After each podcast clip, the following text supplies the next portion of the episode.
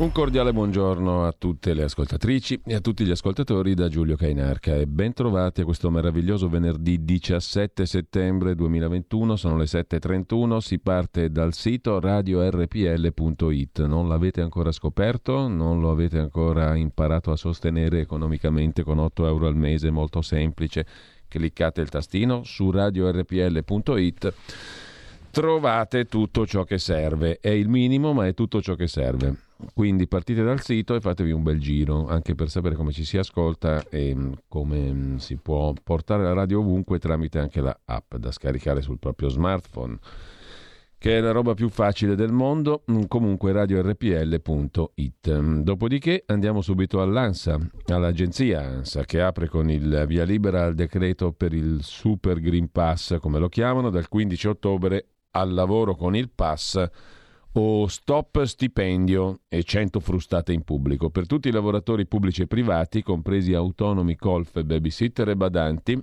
il Green Pass, sospensione del lavoro e dello stipendio dopo 5 giorni di accesso senza certificato. Però non ti licenziano, ti tolgono lo stipendio ma non ti licenziano, è una grande conquista sindacale.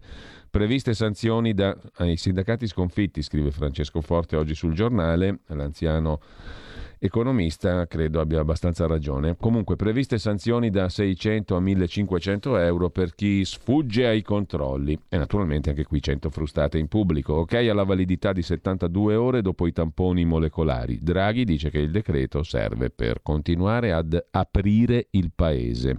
Come la famosa scatola del tonno? Speranza per cinema e sport, dice il ministro della salute, decideremo dopo gli effetti dell'apertura delle scuole. Chi è senza non può essere licenziato, però sospensione dal lavoro e dallo stipendio dopo cinque giorni di accesso senza certificato, a parte il fatto che rischi anche sul penale. La sanzione è la sospensione e non il licenziamento, dice trionfale il ministro del lavoro Orlando del PD. Anche Brunetta dice vale per tutti, 23 milioni di lavoratori col Green Pass. Speranza, Ministro della Salute, i test antigenici gratuiti soltanto per gli esenti. La Ministra Gelmini, tamponi a costi calmierati, i molecolari varranno 72 ore e poi sì anche all'obbligo. Sarei pronta a dire sì all'obbligo vaccinale, dice la Ministra Gelmini. Green Pass anche per le colf e per gli autonomi, sottolinea ancora l'agenzia ANSA in primo piano. Magistrati, dipendenti Banca Italia, colf, badanti, elettricisti, idraulici, ministeriali, dipendenti dei consigli comunali, governatori e consiglieri regionali, volontari, dal 15 ottobre fino al 31 dicembre quando scade lo stato d'emergenza, dopo il 31 dicembre che succede? Il Green Pass diventa obbligatorio in tutti i luoghi di lavoro e andrà a incidere sulla vita di 23 milioni di italiani, di cui 14 milioni 700 mila impiegati nel settore privato, compresi deputati e senatori, anche se, essendo Camera e Senato organi costituzionali, Spetterà a loro decidere da quando e con quali modalità adeguare l'ordinamento in base al principio dell'autodichia, che è una parola greca che significa che loro si fanno le loro regole. Autonomia decisionale. Il decreto introduce l'obbligo per tutti i dipendenti pubblici, innanzitutto, e per tutti i soggetti che a qualsiasi titolo svolgono attività in un'amministrazione pubblica. La norma vale anche per gli organi costituzionali che però definiranno loro la modalità per applicarla. Stesso discorso per il settore privato. Chiunque svolge un'attività lavorativa per accedere al luogo di lavoro è obbligato a possedere la certificazione, il Green Pass, sia nel pubblico che nel privato non dovranno esibire il Green Pass coloro che sono esentati dal vaccino. Vale anche nei tribunali, ma non per gli avvocati. Il decreto introduce una norma per accedere a tribunali e uffici giudiziari. Il Green Pass dovranno averlo magistrati, amministrativi, contabili, militari onorari, avvocati e procuratori dello Stato, componenti di commissione tributaria. La norma non vale però per gli avvocati. Per i legali le disposizioni non si applicano agli avvocati e i difensori, consulenti, periti e ausiliari del magistrato, estranei all'amministrazione della giustizia, nonché a testimoni e parti del processo. Un avvocato potrà andare in tribunale senza il Green Pass, ma dovrà mostrarlo per entrare in uno studio legale. Per non penalizzare chi non vorrà o non potrà vaccinarsi, il decreto introduce tamponi a prezzo calmierato nelle farmacie che hanno aderito al protocollo d'intesa, gratis per chi non si può vaccinare 8 euro per i minori, 15 euro per tutti gli altri. Sanzioni fino a 1.500 euro per chi non ha il pass. Lo stop allo stipendio verrà dopo 5 giorni di ingresso al lavoro senza Green Pass, sia nel pubblico che nel privato. In ogni caso, precisa il decreto, senza conseguenze disciplinari e con diritto alla conservazione del posto di lavoro. Per i datori di lavoro che non effettuano controlli, sanzioni da 400 a 1000 euro. I dipendenti pubblici, privati e autonomi che verranno sorpresi in un luogo di lavoro senza il pass rischiano sanzione da 600 a 1500 euro. Sanzioni previste anche per i magistrati ordinari. Così scrive. L'agenzia sta riassumendo la questione Green Pass anche per colfe autonomi. C'è stato poi un tremendo nubifragio ieri su Malpensa, persone intrappolate in auto, sono dovuti partire i gommoni intorno all'aeroporto di Malpensa per salvare le persone. Vigili del fuoco al lavoro con i gommoni da rafting, piste allagate, voli sospesi per oltre due ore, molta gente intrappolata nelle automobili, con l'acqua fino al tetto dell'automobile, incredibile. Sempre poi dal primo piano dell'agenzia ANSA Di Maio, Fico e Raggi saranno eletti garanti del Movimento 5 Stelle. E mm, sempre dal primo piano dell'agenzia ANSA il caro bollette, lo approfondiremo dopo, governo al lavoro sul taglio dei cosiddetti oneri di sistema, praticamente tutte le tasse e le caterve di legnate che si abbattono sulla bolletta al di là del prezzo dell'energia, gas o luce che sia. Intanto Fitch, agenzia di valutazione, alza le stime del PIL italiano e Fauci, il virologo statunitense, promuove l'Italia per la lotta al Covid. Gestione migliore di quella degli Stati Uniti. Il paese, l'Italia, è diventato un esempio nel mondo, dice Anthony Fauci. Chiudiamo dall'agenzia ANSA con Rubiter, Berlusconi, la perizia psichiatrica non si fa più, da fissare una nuova udienza. E poi il caso Zacchi, la sagoma di Patrick, la laurea del suo master a Bologna.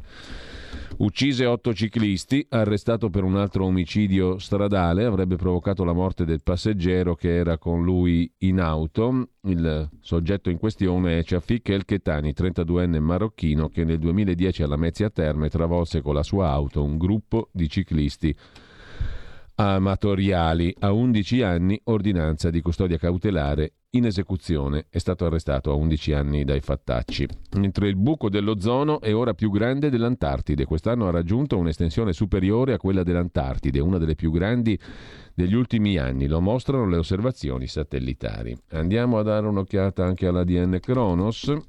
In apertura il Green Pass obbligatorio per tutti i lavoratori.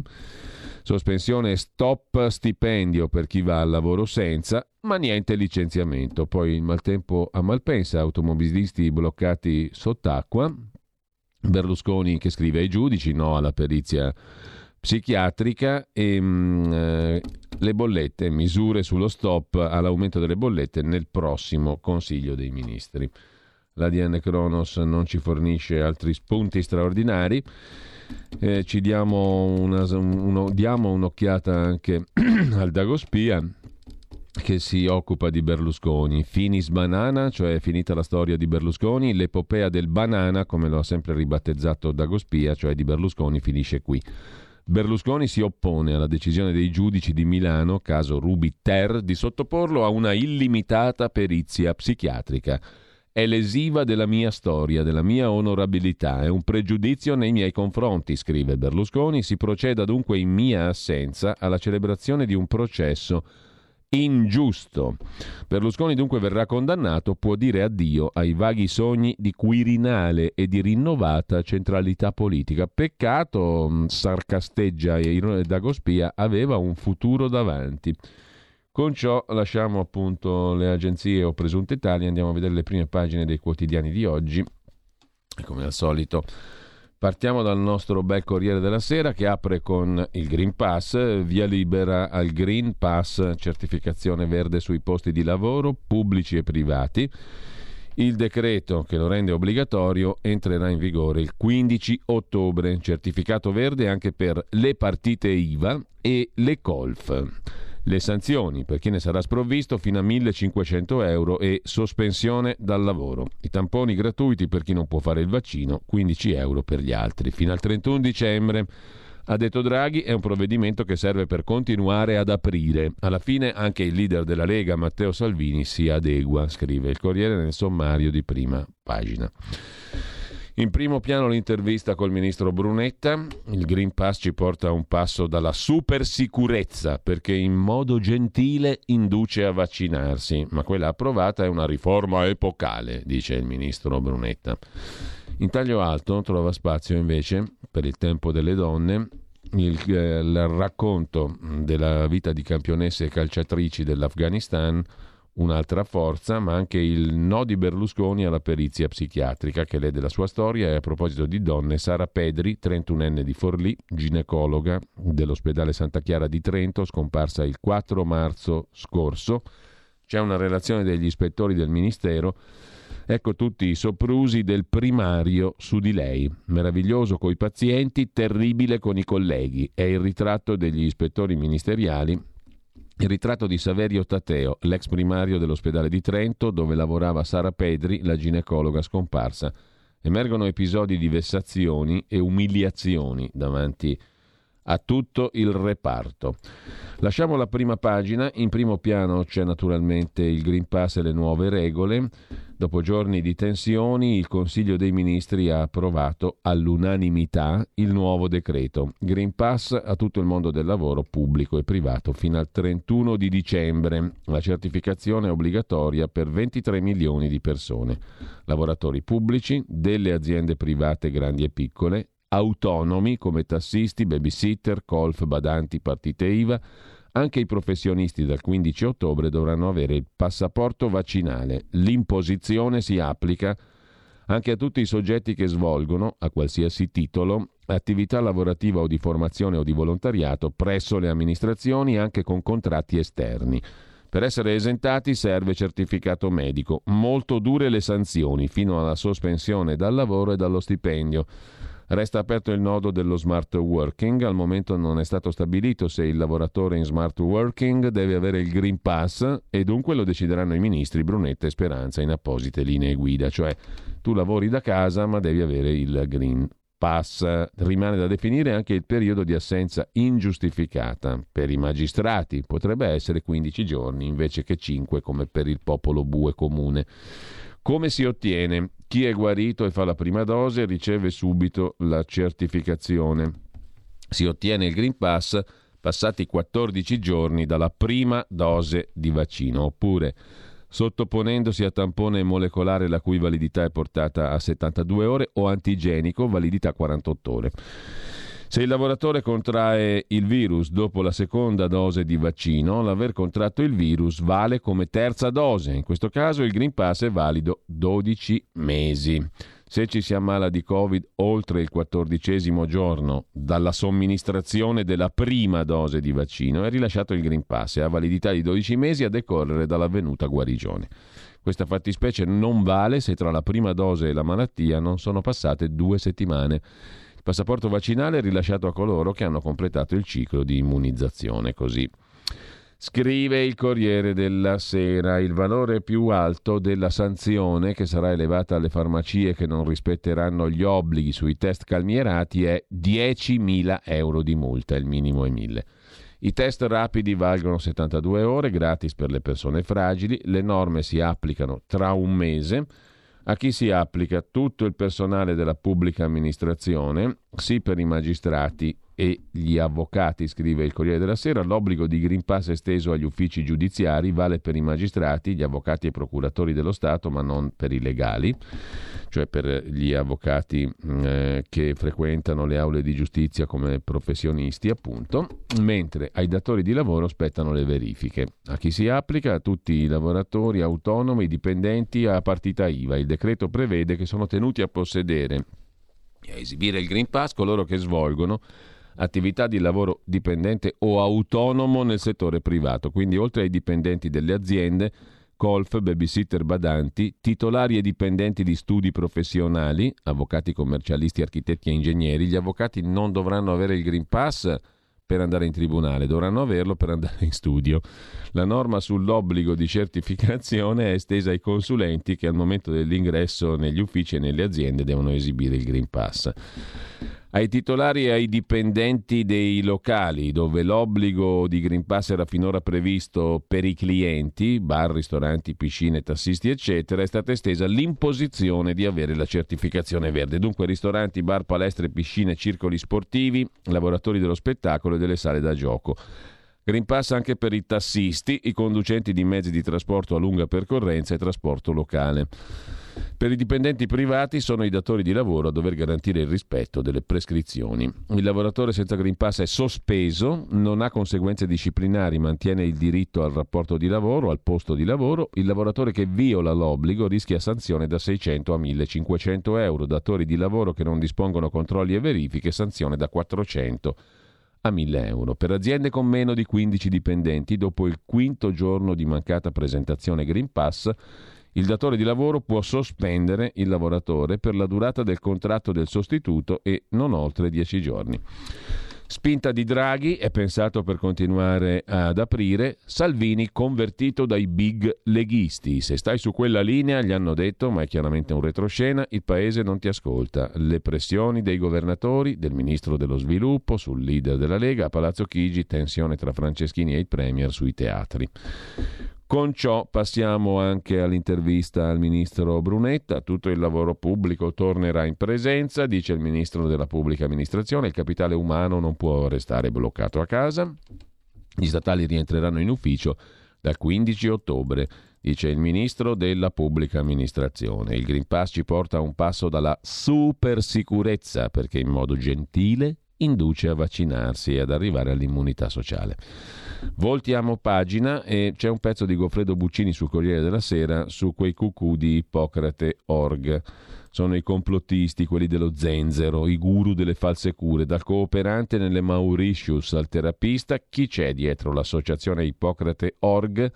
che è riuscita a farsi ospitare in Senato. Miti, bugie, illusioni, i suffumigi per guarire dal SARS-CoV-2 complottisti antisistema hanno conquistato parte dei leghisti, chiaramente. L'imbarazzo del presidente Casellati, che ha dato spazio al Senato a questi sciamannati qua. Il loro guru si è fatto il picco della pandemia alle Mauritius. Non sono pirla, direbbe Murigno. Inizia così il bellissimo pezzo di Goffredo Buccini. Di Berlusconi che dice no a una perizia psichiatrica abbiamo già sostanzialmente detto, poi a Budapest c'è il patto dei sindaci contro il sovranismo, iniziativa di 30 sindaci da Londra a Los Angeles, c'è anche Dario Nardella, sindaco PD di Firenze che dice nasce un fronte mondiale anti-Visegrad. Nei 5 Stelle cambiano gli equilibri, Raggi, Fico e Di Maio arrivano al vertice nel comitato di garanzia. E poi cosa abbiamo ancora di interessante sul Corriere della Sera? La pagina degli esteri, eh, laddove Boris Johnson in Gran Bretagna sceglie come ministra degli esteri Liz Truss, 46enne, è la prima donna conservatrice a ricoprire l'incarico di ministro degli esteri in UK, nel Regno Unito. Figlia di due militanti di sinistra, studente a Oxford, si è convertita al liberismo da adulta. Nel 2016 aveva votato contro la Brexit ma poi si è riposizionata, è diventata una delle prime sostenitrici di Boris Johnson. È una ministra che imita Margaret Thatcher, liberista, molto social, figlia di militanti di estrema sinistra. Aspira a Downing Street a diventare premier. Ancora dal Corriere della Sera poi c'è da segnalare una cosa curiosa, licenziato da Papa Francesco, viene assunto al Duomo di Milano, scelto per un prestigioso incarico, Monsignor Massimo Palombella, musicista, tre anni fa era stato travolto da un'inchiesta sulla cappella musicale pontificia, nominato da Ratzinger. Licenziato da Bergoglio, Monsignor Massimo Palombella ottiene adesso un prestigioso incarico, responsabile della cappella musicale del Duomo. Milano ospita gli espulsi da Bergoglio, mentre ha in casa tre flaconi di droga dello stupro, finisce a processo la sorella della nota attrice Ornella Muti. Claudio Rivelli ha detto che la usa per pulire l'argento, è molto meglio del Sidol, la droga dello stupro. E infine, sempre dal Corriere della Sera, andiamo alla pagina eh, economica, laddove si parla di bollette, c'è l'idea di estendere il bonus. Vertice Draghi, Cingolani, Franco, il governo al lavoro per ridurre il maxi rincaro delle bollette. Sul tavolo i nodi IVA e gli oneri. Um, nell'ultimo anno di normalità pre-Covid gli italiani hanno versato 52,5 miliardi di euro per le loro bollette elettriche, secondo l'autorità del settore, Arera. Si è trattato di una spesa a carico di famiglie e imprese pari al 3% del prodotto interno lordo nel 2019. Di questa somma metà è dovuta al semplice prezzo della materia prima energetica, poi oneri, costi commerciali di distribuzione, poi imposte, l'ultimo 20% i cosiddetti oneri di sistema. L'anno scorso addirittura un terzo del costo dell'elettricità, 14,2 miliardi, sono stati destinati a finanziare queste attività di sistema estranee ai consumi per illuminare le case o far funzionare i macchinari delle aziende. I sussidi alle fonti rinnovabili 2020 sono costati 12 miliardi ai consumatori, i contributi diretti principalmente alla gestione delle vecchie centrali nucleari dismesse altri 2. Questi sono costi di natura fiscale, pari all'1% del PIL. Eppure in Italia oggi una persona con 2 milioni di euro di reddito all'anno li sostiene in proporzione esattamente pari a una persona che guadagna 15 mila euro. Già solo questa struttura della bolletta elettrica lascia capire quali siano le opzioni possibili che il governo cerca per ammorbidire l'impatto degli aumenti dell'energia in bolletta. Se i rialzi fossero pari a quelli che teme il ministro Cingolani e nell'ipotesi che durino un anno, graverebbero sulle bollette degli italiani per 16 miliardi di euro in più rispetto al 2019 senza contare gli aumenti del consumo diretto di gas nelle case e nelle imprese. Naturalmente queste sono solo ipotesi, ma gli ordini di grandezza lasciano capire perché il governo abbia bisogno di tempo prima di mettere a punto misure di protezione per i consumatori. Il quadro è complesso, il quadro è complesso però le cifre sono quelle, quasi un terzo del costo dell'elettricità, 14,2 miliardi, sono destinati a finanziare attività estranee ai consumi e i sussidi alle fonti rinnovabili 2020 sono stati 12 miliardi. Così sul Corriere della Sera Federico Fubini. Con ciò noi ci allontaniamo felici dal Corriere della Sera. Felici si fa per dire, perché abbiamo letto tante belle cose. Andiamo a vedere le altre prime pagine di oggi. Prima pagina di Repubblica dedicata a tutta l'Italia con il Green Pass, eh, decreto certificando l'obbligo per i lavoratori pubblici e privati, comprese colf e babysitter, anche i parlamentari devono adeguarsi. Novax sospesi dallo stipendio, ma niente licenziamento perché lo Stato ha il cuore d'oro. Tamponi calmierati e estesi a 72 ore. Il ministro Orlando dice ormai c'è una lega di governo e un'altra che insegue Giorgia Meloni. Intervista a Di Maio, ministro degli esteri, subito una difesa europea e il G20 sull'Afghanistan si farà. In primo piano ancora su Repubblica, eh, un pezzo di Scalfari, Eugenio Scalfari, dopo lo leggiamo tutto ma tutto ma tutto, l'uomo alla ricerca di un Eden, con la E maiuscola. L'organo materiale dal quale scaturisce la mente immateriale, scrivevo ormai molti anni fa in Scuote l'anima mia Eros, perché Scalfari non c'è pezzo che non si autociti, l'organo materiale dal quale scaturisce la mente immateriale è il cervello, i miliardi di neuroni che lo compongono, le connessioni che li collegano, le mappe specializzate a ricevere ed elaborare le percezioni, scrive Eugenio Scalfari, mai più senza. Un pezzo di Scalfari va letto sempre. Dopo ragazzi state all'ascolto perché si legge tutto, ma tutto, ma tutto il pezzo di Scalfari su Repubblica, il fondatore con la F maiuscola di Repubblica. Lasciamo Repubblica e andiamo alla stampa di Torino. E ehm, la stampa naturalmente apre col Green Pass, stop allo stipendio per chi è senza, mm, tamponi validi 72 ore, scontro Speranza Franceschini su cinema e teatri, intervista a Gelmini che dice io voterei tutto, anche l'obbligo di vaccino. Dal 15 ottobre 23 milioni di lavoratori dovranno essere in possesso del certificato verde, norma estesa anche a colf e badanti. Il dovere di spiegare, scrive Massimo Giannini nel suo breve commento in prima pagina. Il direttore della stampa scrive non c'è una sola ragione al mondo per sollevare critiche al decreto sul Super Green Pass. È la cosa giusta da fare in un paese che sta combattendo la battaglia decisiva di questa lunga e dolorosa guerra contro la pandemia, che conta ancora 10 milioni di non immunizzati e che nelle prime due settimane di settembre ha registrato un'inquietante flessione delle vaccinazioni, calate in media da 142 a 70 mila al giorno. L'abbiamo detto e scritto, lo ribadiamo, il certificato verde non è dittatura sanitaria, ma equo bilanciamento sociale e costituzionale tra diritto alla libertà di alcuni, diritto alla salute di tutti. Estenderlo a dipendenti e autonomi non è discriminazione, è protezione per oltre 20 milioni di italiani che lavorano. Aver introdotto un provvedimento del genere, piegando le resistenze di Salvini e di Landini, è un successo oggettivo ma proprio per la sua portata ideale e materiale, Draghi questo decreto avrebbe dovuto spiegarlo personalmente agli italiani. Nella sua assenza c'è un messaggio implicito. La conferenza stampa dei ministri competenti serve a rimarcare la coralità dell'azione di governo, ma stavolta non basta. Ci sono momenti nella vita di una nazione in cui serve un'assunzione di responsabilità totale. Questo è uno di quelli, conclude il direttore della stampa. È la fase cruciale della nostra lotta al virus. Il Super Green Pass chiama in causa il nostro bene più prezioso, oltre la vita, il lavoro, coi suoi diritti e doveri.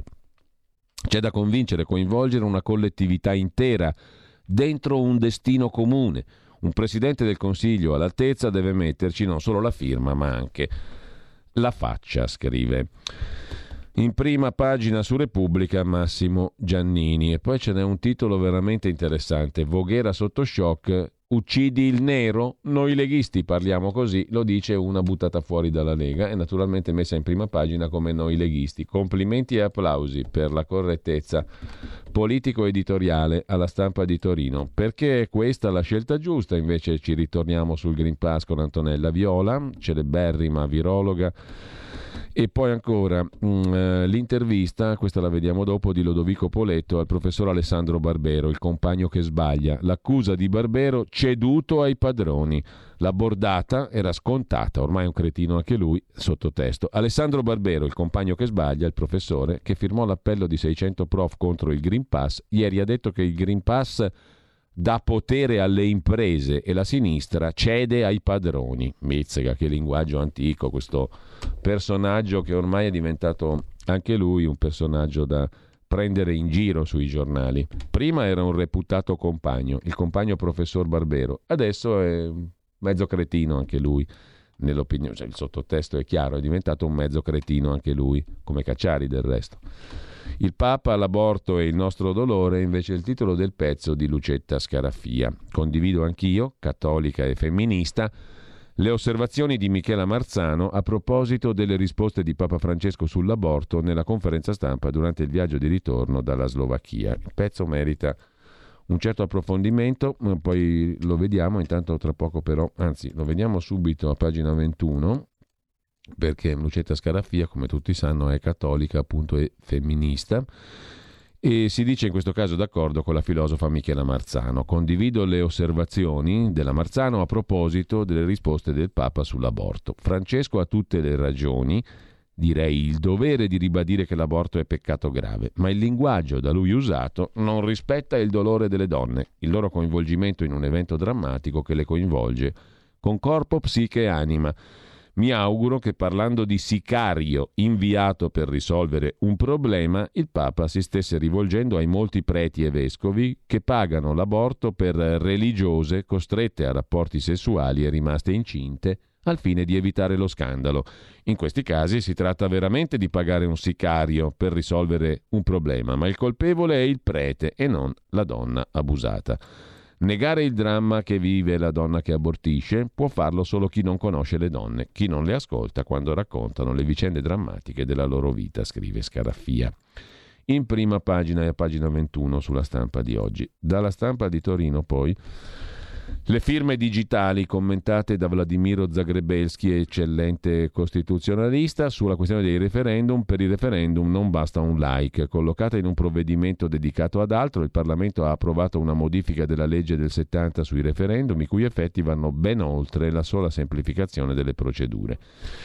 Così in prima pagina sulla stampa. Sulla stampa poi c'è anche la questione della nuova alleanza sulla questione della nuova alleanza fra gli Stati Uniti, eh, l'Australia e la Gran Bretagna, mm, l'alleanza per la sicurezza chiamata AUKUS, commentata da Mattia Feltri. Um, I piccini all'angolo è il titolo del buongiorno di Mattia Feltri che vediamo peraltro tra poco, dopo la pausa delle 8 e dopo un'anticipazione della nostra rubrica Qui Parlamento. Stai ascoltando RPL. La tua voce libera, senza filtri né censura. La tua radio.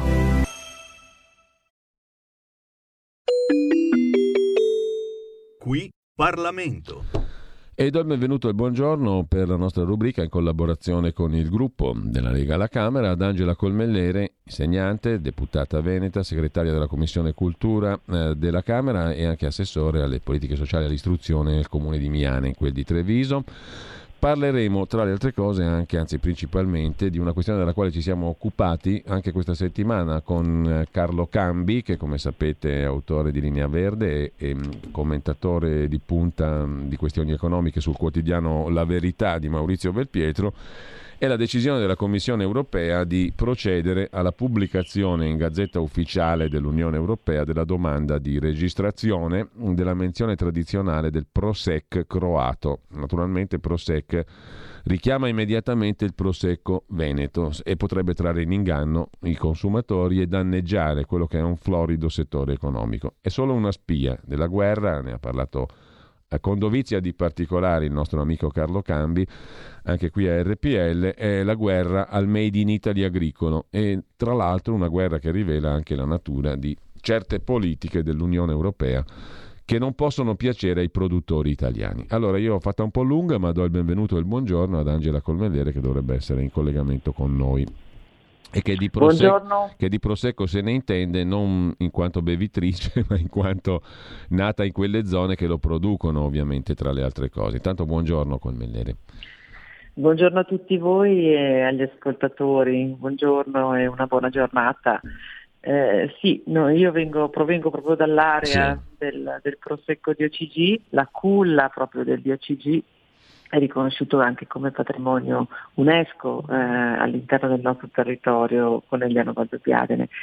E quello che sta succedendo ci ha lasciato purtroppo molto basiti e anche molto dispiaciuti, in quanto eh, la sensazione è quella che, che l'Europa non, abbia, eh, non, stia muovendo tutte le mosse appunto per difendere quello che è il nostro, il nostro prodotto e le nostre eccellenze è stato già visto in passato, ma adesso, adesso è, venuto proprio eh, evidente eh, che questa presa di posizione e speriamo proprio non, non vada nella direzione eh, annunciata perché mh, sarebbe un disastro sarebbe un disastro e, sia dal punto di vista economico ma anche dal punto di vista della, dell'identità, delle tradizioni dei nostri, dei eh, nostri Ho luoghi. visto col Mellere che una stessa questione si pone anche per l'aceto balsamico di Modena e si è molto arrabbiato il presidente dell'Emilia Romagna Bonaccini, stessa storia. Insomma, ehm, come dicevo prima, qui c'è anche una linea di tendenza di fondo, non è questione di essere europeisti o no, è questione di difendere determinati settori produttivi da politiche, da politiche che non sono certamente accettabili. Eh. E da politiche che non conoscono la realtà dei nostri territori, le tradizioni, eh, i metodi di lavorazione, eh, i sacrifici, ma soprattutto forse che non hanno mai visto di che cosa stiamo parlando, perché qui stiamo parlando di, eh, di vini e di vitigni che sono anche molto difficili, difficili da, da, lavorare proprio per, per la conformazione paesaggistica che c'è che vi è all'interno di questo territorio. Quindi la fatica che si fa a lavorare questi prodotti e a, eh, e a, portarli poi al consumatore è molto forte e deve essere sicuramente eh, considerata maggiormente anche da chi magari eh, in Europa fa un lavoro diverso. Quindi qui adesso ci troviamo di fatto dinanzi ad una mm. richiesta fatta dalla Croazia di riconoscimento di un, non di un prodotto, di un vino particolare, ma di un metodo di lavorazione tradizionale. Quindi loro stanno chiedendo il riconoscimento di un metodo tradizionale di lavorazione, quindi non di tutela di uno specifico territorio. E questo appunto non è stato ancora pubblicato nella Gazzetta Ufficiale, mm. ma l'Italia in questo momento è già pronta a dare battaglia. Eh, infatti il, il sottosegretario Centinaio ha già convocato un tavolo per la definizione del dossier che deve essere presentato alla Commissione europea entro i termini previsti. Noi quel che dobbiamo fare è, è, farci sentire, far sentire appunto la nostra voce, le nostre motivazioni. Mm. Eh, ho letto questa mattina appunto che l'Europa è anche pronta ad ascoltare le motivazioni forti che arriveranno dall'Italia, ma proprio perché eh, dobbiamo andare verso il riconoscimento e la tutela del nostro prodotto, appunto della nostra economia e del nostro territorio che come dicevo all'inizio è stato riconosciuto già dall'UNESCO come patrimonio dell'umanità. Ecco, tra l'altro Coldiretti ha richiamato una sentenza della Corte di Giustizia dell'Unione Europea che ha dichiarato illegittimi i nomi truffa, cioè quei nomi che evocano in modo ingannevole prodotti invece riconosciuti, come nel caso del Prosecco. Non so se questo possa essere un argomento, però mi sembra anche abbastanza fondato, no? Sì, questa sarà una delle motivazioni che l'Italia porterà al tavolo appunto del, dell'Europa eh, proprio per difendere quella che è la nostra, la nostra posizione. Io auspico in questo momento che il ministro Patuanelli eh, che è già presente al G, G20 dell'agricoltura a Firenze, poni con forza questa questione, eh, a, proprio anche agli esponenti degli altri stati e che il ministro Patonelli continui la sua azione anche perseverando la causa, andando, andando in Europa, cercando di fare capire di che cosa stiamo parlando.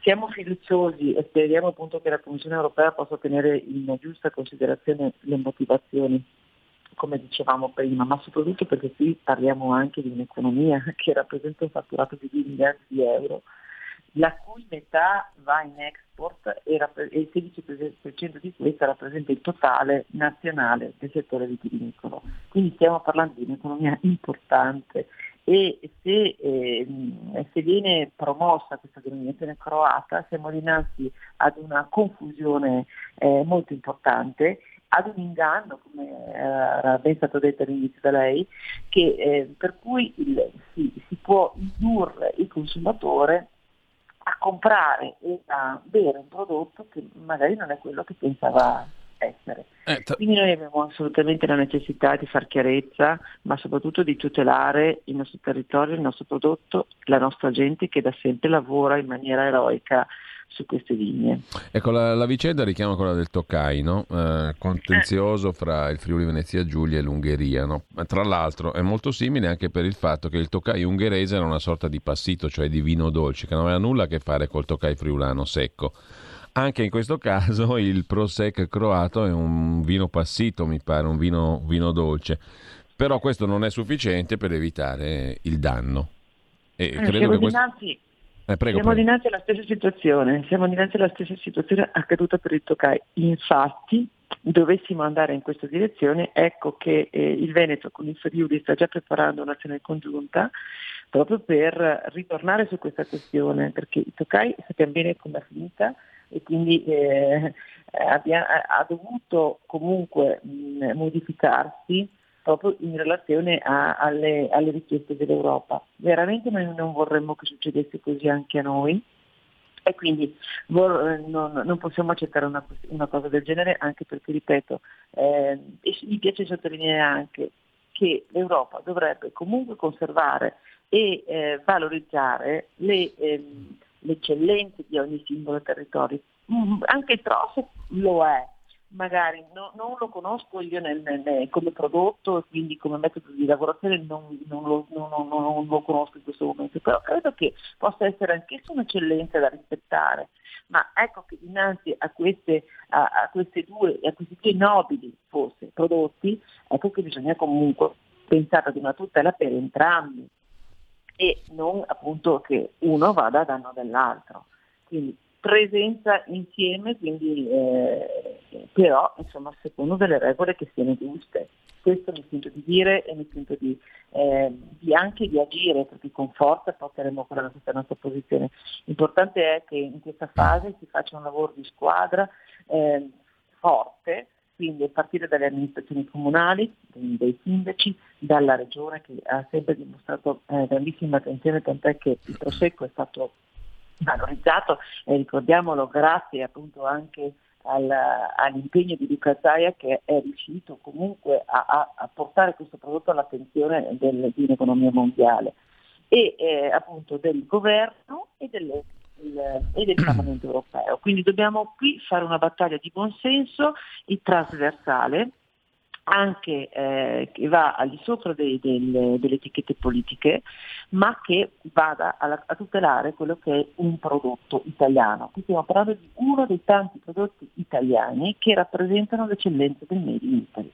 E quindi questo potrebbe essere anche poi indicativo per eh, l'economia appunto che si diceva prima eh, relativa al all'aceto balsamico di Modena sì. e, e, e di tanti altri prodotti che comunque meritano un'attenzione perché rappresentano anche la storia di questo paese. Grazie ad Angela Colmellere, buona giornata, buon lavoro onorevole Colmellere. Anche a voi, eh, buona giornata a tutti gli ascoltatori e un caro saluto. Qui Parlamento. Torniamo alla rassegna stampa con uh, i piccini all'angolo, eravamo rimasti lì. Il buongiorno di Mattia Feltri in prima pagina sulla stampa di Torino. Sono sempre stato appassionato di cartine geografiche. Mm, dovrò affrettarmi a acquistare un planisfero pacifico-centrico, una mappa del mondo in cui al centro non c'è l'Europa, ma l'Oceano Pacifico perché sì, il Green Pass, i Novax, eccetera, ma la notizia del giorno, scrive Feltri Junior, mi sembra la stipula di AUKUS, un, un patto per la sicurezza fra Stati Uniti, Gran Bretagna e Australia. Per capirne la portata, gli Stati Uniti doteranno l'Australia di sottomarini a propulsione nucleare, cioè condivideranno tecnologie belliche avanzate. La Cina l'ha presa malissimo perché sa di cosa si tratta. Gli americani cercano alleati e presenza militare nel fuoco del mondo, dove la Cina spadroneggia, dove si produce il 60% del PIL globale e due terzi della crescita. E dove con il Quad, con la Q, un'intesa commerciale fra Stati Uniti, Australia, India e Giappone, in alternativa alla via della seta, la partita è già cominciata. Vogliamo portare libertà nell'Indo-Pacifico, ha detto Biden. Sta mettendo a suo quadro il mondo, risponde la Cina. Dimenticavo, pure l'Unione Europea è furiosa perché è tagliata fuori dal progetto. Nessuno si è curato di metterla a parte né dei presupposti né degli sviluppi. La Francia è arrivata a dire che Biden è peggio di Trump. In ogni caso l'Unione Europea ha deciso di discuterne in una riunione dei ministri degli esteri. Domani? Dopodomani? No, il 18 ottobre.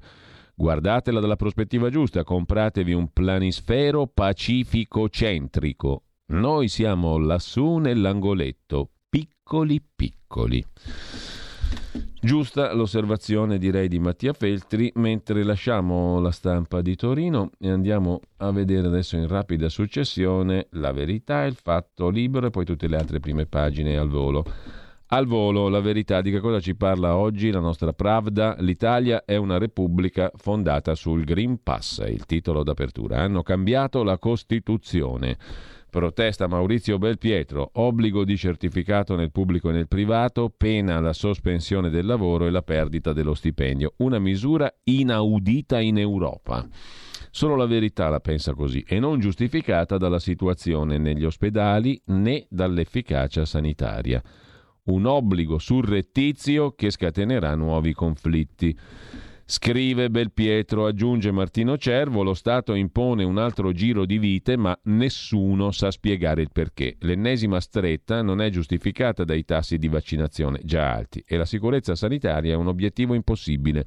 L'Italia ha impegni planetari, i quali la vincolano a essere capofila nei vaccini? Punto di domanda. È necessario stabilire dove sta il limite di ciò che si può fare della vita della gente, il permesso verde per andare al lavoro col contentino dei test calmierati. Dal 15 ottobre il Green Pass sarà imposto ovunque, pubblico e privato. Chi non obbedisce sospeso senza stipendio, eccezione per i magistrati, previste sanzioni fino a 1500 euro, tamponi molecolari validi per 72 ore. Dictata anche ad aula, colle e consulta, cioè al Parlamento, al Quirinale e gli organi costituzionali. Così Scrive Belpietro, il governo ha introdotto l'obbligo di vaccinarsi contro il Covid, ma non lo ha fatto con una legge che costringe gli italiani, ritenendo la vaccinazione il solo strumento utile a contrastare l'epidemia e, come abbiamo letto ieri, grazie a uno studio della Fondazione IUM, non lo è. Lo ha fatto con la solita furbata all'italiana, introducendo l'obbligo di avere il Green Pass non solo per accedere ai locali pubblici, ma anche per lavorare. Statali e dipendenti privati saranno accomunati da identiche misure e se non saranno in grado di produrre il Green Pass, dopo alcuni giorni potranno essere sospesi e lasciati senza stipendio. Insomma, il diritto al lavoro, quello che introduce i principi costituzionali, viene dopo il vaccino. Prima quello, poi la possibilità di conservare il posto. Tutto ciò si potrebbe capire se fossimo in emergenza, avessimo le corsie degli ospedali intasate da malati di Covid e le terapie intensive al collasso. Si potrebbe comprendere perfino se in massa gli italiani avessero disertato i centri vaccinali, rifiutando l'inoculazione. Ma così non è. L'Italia è uno dei paesi europei che ha la più alta percentuale di vaccinati. Sono oltre 40 milioni i cittadini che hanno ricevuto entrambe le dosi e secondo calcoli del Sole 24 ore in dieci giorni avremo coperto l'80% della popolazione. Insomma, stiamo rispettando la tabella di marcia. Improvvisamente, governo ed esperti del Ministero della Salute ritengono che non basti. Nemmeno il fatto che le fasce dietari tenute a rischio abbiano una percentuale che supera l'80% di vaccinati è ritenuto sufficiente. Dunque non siamo in emergenza, ma il certificato verde non è una misura sanitaria, aggiunge Belpietro. Lo hanno detto chiaro i medici del lavoro, i quali si sono rifiutati di eseguire i controlli all'interno di fabbriche e aziende. Quel pezzo di carta non serve a nulla se non a dare falsa sensazione di sicurezza. Che sia così lo dimostrano le numerose storie di immunizzati contagiati. Non c'è da stupirsi se il Green Pass si è trasformato in un lascia passare, anche per chi ha ricevuto il vaccino, e fino al primo ottobre camerieri, inservienti e bagnini potevano non averlo mentre i clienti erano tenuti ad esibirlo, non poteva che finire con un grande caos, scrive il direttore della Verità. Gli altri titoli, il professore di genetica, inutile vaccinare sotto i 20 anni e inutile vaccinare anche i guariti dal Covid, è l'intervista a Paolo Gasparini, ordinario di genetica medica all'Università di Trieste, primario del servizio eh, omonimo all'ospedale materno infantile Burlo Garofolo. Sotto i vent'anni il vaccino non serve, dice il professor Gasparini. Insistere vuol dire sprecare le dosi. I giovani infettati sviluppano una malattia lieve. Sostenere che il farmaco riduca il contagio non ha fondamento. Non prevalga sull'individuo l'interesse della società. Sempre dalla verità, poi finalmente l'Agenzia Europea del Farmaco sta per approvare le prime sette terapie per curare il virus. Di altro argomento si occupa Giacomo Amadori nei verbali di Amara i segreti di D'Alema, lo vediamo dopo. Marcello Veneziani invece riflette sulla droga libera, l'erba voglio, per un paese di prigionieri volontari, argomenta Veneziani, niente pass per consumare l'erba voglio. Questo paese non ammette sgarri sui vaccini, ma consente di diventare coltivatori di cannabis pronto uso. L'ideologia permissiva ci fa credere arbitri di noi stessi. In realtà impone codici di pensiero e comportamenti tassativi a cui ci pieghiamo senza ribellarci. Se c'è di mezzo la marijuana, L'autoritarismo sanitario viene trasformato in anarchia terapeutica, ovviamente green. Il potere, con la P maiuscola, scrive Veneziani, vuole che la gente si consideri libera di farsi e disfarsi, però non di disobbedire al Moloch e ai suoi comandamenti storici e sociali. Vediamo cos'altro ci offre la nostra Pravda in prima pagina. La verità, il magistrato che viola il lockdown per farsi l'aperitivo con un ergastolano, lo racconta Francesco Borgonovo, ha aperto un procedimento disciplinare contro un PM di Modena, ma il Consiglio Superiore della Magistratura archivia, scrive Borgonovo, la pubblico ministero e l'ergastolano, aperitivo nel bar in lockdown il CSM archivia. La polizia li sorprende in un locale di Scandiano che sarebbe dovuto essere chiuso. Lei parla di brindisi con amici, lui in semilibertà di incontro casuale. Per il magistrato parte l'azione disciplinare a vuoto perché il CSM archivia. E sempre dalla prima pagina della verità, eh, il filosofo Ermanno Bencivenga, la logica persa nella trappola dell'attesa di un Godot, non ragioniamo più, scrive Bencivenga. Il virus ha messo agli arresti anche la logica. Sempre più persone, pur provando sulla propria pelle l'imperfezione del vaccino, in caso di contagio o effetti avversi puntano il dito altrove. Questo perché dopo quasi due anni a credere a false promesse, prendere atto del fallimento costerebbe troppo. È il medesimo habitus psicologico per il quale, pur imprigionati in una relazione tossica, siamo restii a troncarla perché sarebbe un fallimento. Utilizzare il proprio raziocinio sarebbe deprimente, meglio allora sragionare, meglio buttare a mare il resto di quel che ti resta da vivere. Interessante il pezzo del professor Bencivenga, mentre sempre dalla prima pagina della verità Stefano Graziosi, nostro Stefano Graziosi, che è una bellissima rubrica qui a RPL, si occupa del patto del sottomarino che fa infuriare Cina e Francia, Stati Uniti, Regno Unito e Australia, l'accordo di cui parlava anche Mattia Feltri che abbiamo letto sulla stampa insieme per un nuovo mezzo a propulsione nucleare, non per robetta. È geopolitica alta questa, importante. Stati Uniti, Regno Unito, Australia hanno sottoscritto un accordo sui sottomarini nucleari che navigano nell'Indo-Pacifico. La Cina si allarma e parla di mentalità da guerra fredda. Anche la Francia, che perde una commessa australiana da 90 miliardi di dollari, e l'Unione Europea, snobbata da Biden, protestano per la decisione unilaterale. Ancora dalla verità, Fabrizio Cannone si occupa di Bergoglio, se condanna l'aborto non se lo filano, il Papa viene utilizzato solo per propagandare il vaccino e poi Berlusconi che rifiuta la perizia, processo in contumacia. Ma vediamo il fatto quotidiano dopo aver visto la nostra Pravda, poi andiamo anche a Libero e gli altri quotidiani. Il fatto apre con un articolone di quattro pagine sui verbali segreti della loggia Ungheria dell'avvocato Amara che accusa ma mescola verità e calunnie. Non solo magistrati. L'ex legale esterno dell'ENI, il mitico avvocato Amara, appunto, cita Lotti, Ferri, Legnini, Toschi, Severino, Parolini, segretario di Stato Vaticano, perfino i due nemici Berlusconi e De Benedetti. Ecco perché pubblichiamo tutto, scrivono Gianni Barbacetto e Antonio Massari, da pagina 8 a pagina 11 il Fatto Quotidiano di oggi mette in primo piano i verbali del caso Amara, la loggia Ungheria tra politici, Guardia di Finanza e toghe. Dice Piero Amara, mi ha introdotto nella loggia Tinebra, poi ho conosciuto Vietti, il politico UDC, poi CSM. Elia Valori, non può mancare, era il capo di tutti i massoni, da Gelli in avanti era il capo della cellula messinese. Da mesi si parla di presunta associazione rivelata dall'ex legale esterno dell'ENI Piero Amara.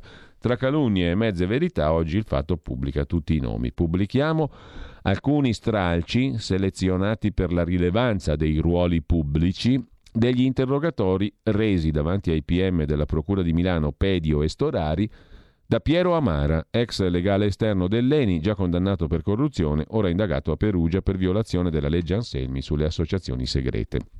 Chiaramente sono i verbali per cui è nata il dissidio all'interno della Procura di Milano tra il PM Storari, il procuratore Capogreco, col coinvolgimento dell'ex magistrato della Procura di Milano, poi al CSM, Pier Camillo Davigo. Sono in sostanza i verbali che sono stati portati a Davigo e il fatto oggi li pubblica sostanzialmente.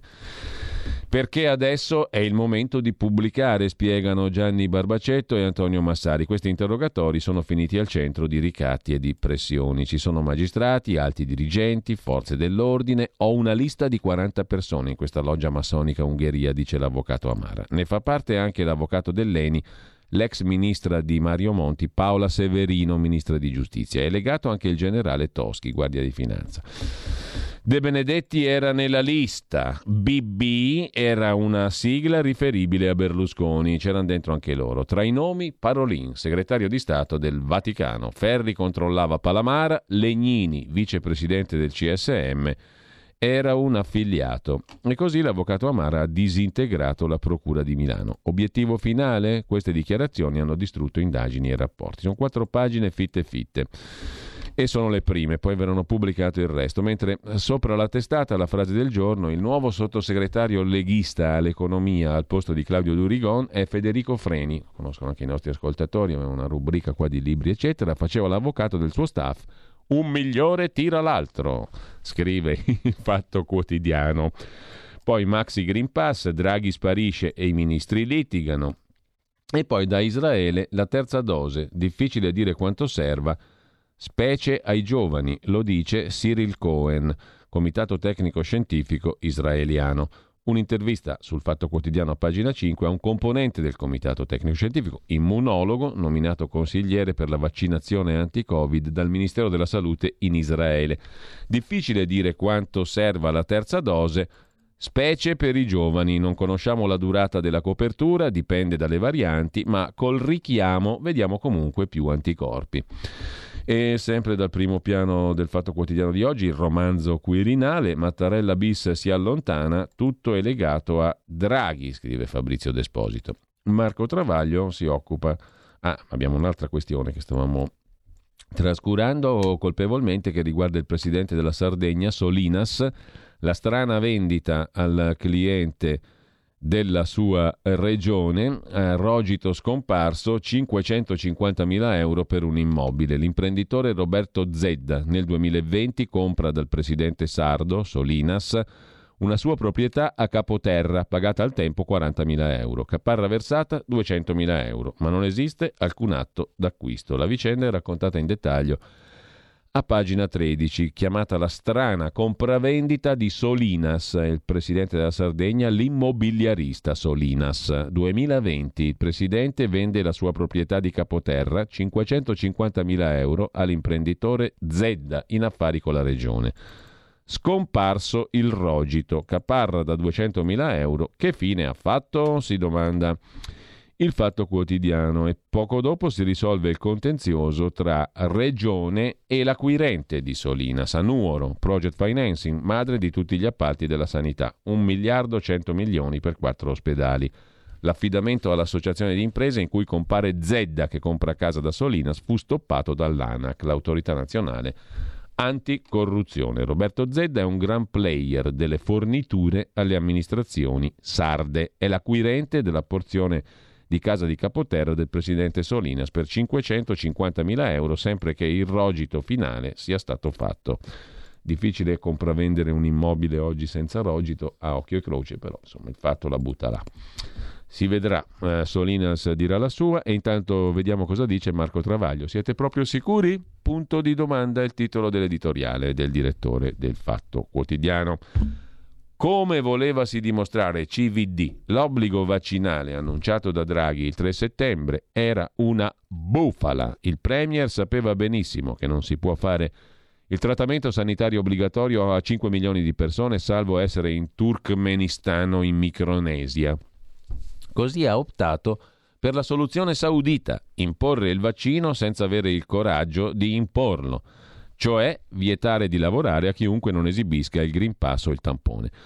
Noi, e lo ripetiamo per gli imbecilli che confondono vaccini, tamponi, Green Pass, dunque no vax, no pass, magari no TAV, noi siamo favorevolissimi ai vaccini, volontari e non forzati, e al Green Pass per chi lavora con soggetti fragili, ospedali e RSA, e per il tempo libero, ristoranti, bar, cinema, teatri, musei, stadi, concerti ma nutriamo molte perplessità quando c'è di mezzo il diritto su cui è fondata la Repubblica, il lavoro. Dubbi non filosofici o costituzionali, ma pratici. Qual è lo scopo del Green Pass? Contenere i contagi e introdurre il maggior numero di persone, indurre il maggior numero di persone. Porta con te. Sono in diretta? Andiamo in pausa, sono le 8.30.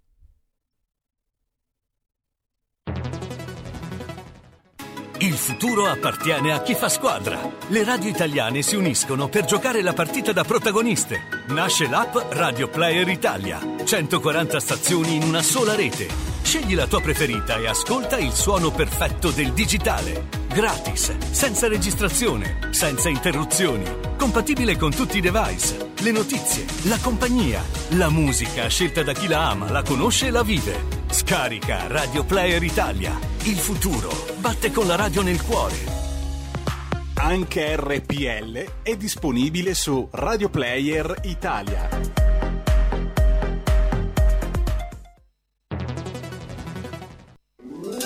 Stai ascoltando RPL. la tua voce libera, senza filtri né censura. La tua radio. Dal 1849 Brescia è la leonessa d'Italia perché Brescia, i bresciani e le aziende bresciane non mollano mai. La Sargom di Rodengo Saiano Brescianissima è sempre più forte per vendere, lavorare e trasformare articoli gomma plastica tecnico-industriali. Alla Sargom potete inoltre trovare tubi gomma e plastica per aspirazione mandata aria, acqua, acidi, solventi e abrasivi, le cui caratteristiche e schede tecniche sono nel sito www.sargom.it. Grazie Brescia, da Sargom Rodengo Saiano, Brescia.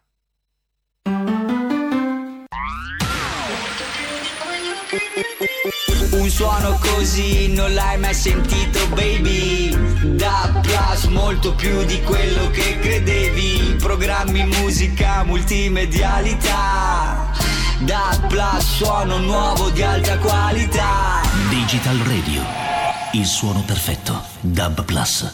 Anche RPL, la tua radio, è in Digital Radio. Porta con te ovunque RPL la tua radio. Scarica l'applicazione per smartphone o tablet dal tuo store o dal sito radiorpl.it. Cosa aspetti?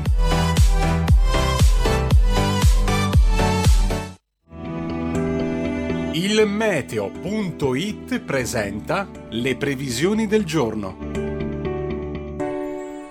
Il tempo è spiccatamente instabile su buona parte del nostro paese, in particolare sulle regioni settentrionali e su parte del centro. Temperature stazionarie. Nella prima parte della giornata alcuni rovesci a macchia di leopardo potrebbero interessare soprattutto il Triveneto orientale, specie le aree montuose, e il Friuli Venezia Giulia, ma anche il Liguria, Toscana e Lazio. Altrove sarà in genere asciutto, sia pure con cielo irregolarmente nuvoloso a tratti coperto. Nel pomeriggio forte instabilità al nord con alto rischio di temporali.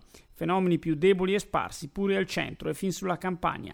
Meglio altrove. Le previsioni di ilmeteo.it tornano più tardi. Un saluto da Andrea Garbinato. Avete ascoltato le previsioni del giorno.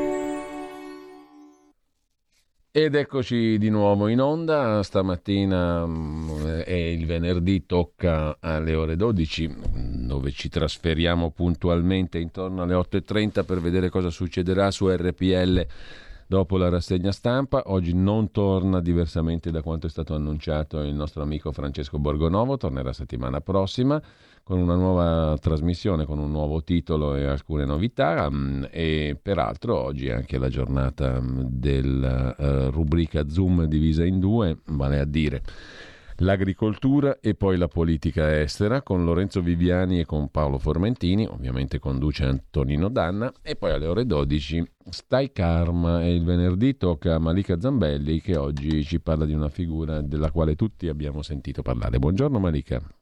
Buongiorno Giulio.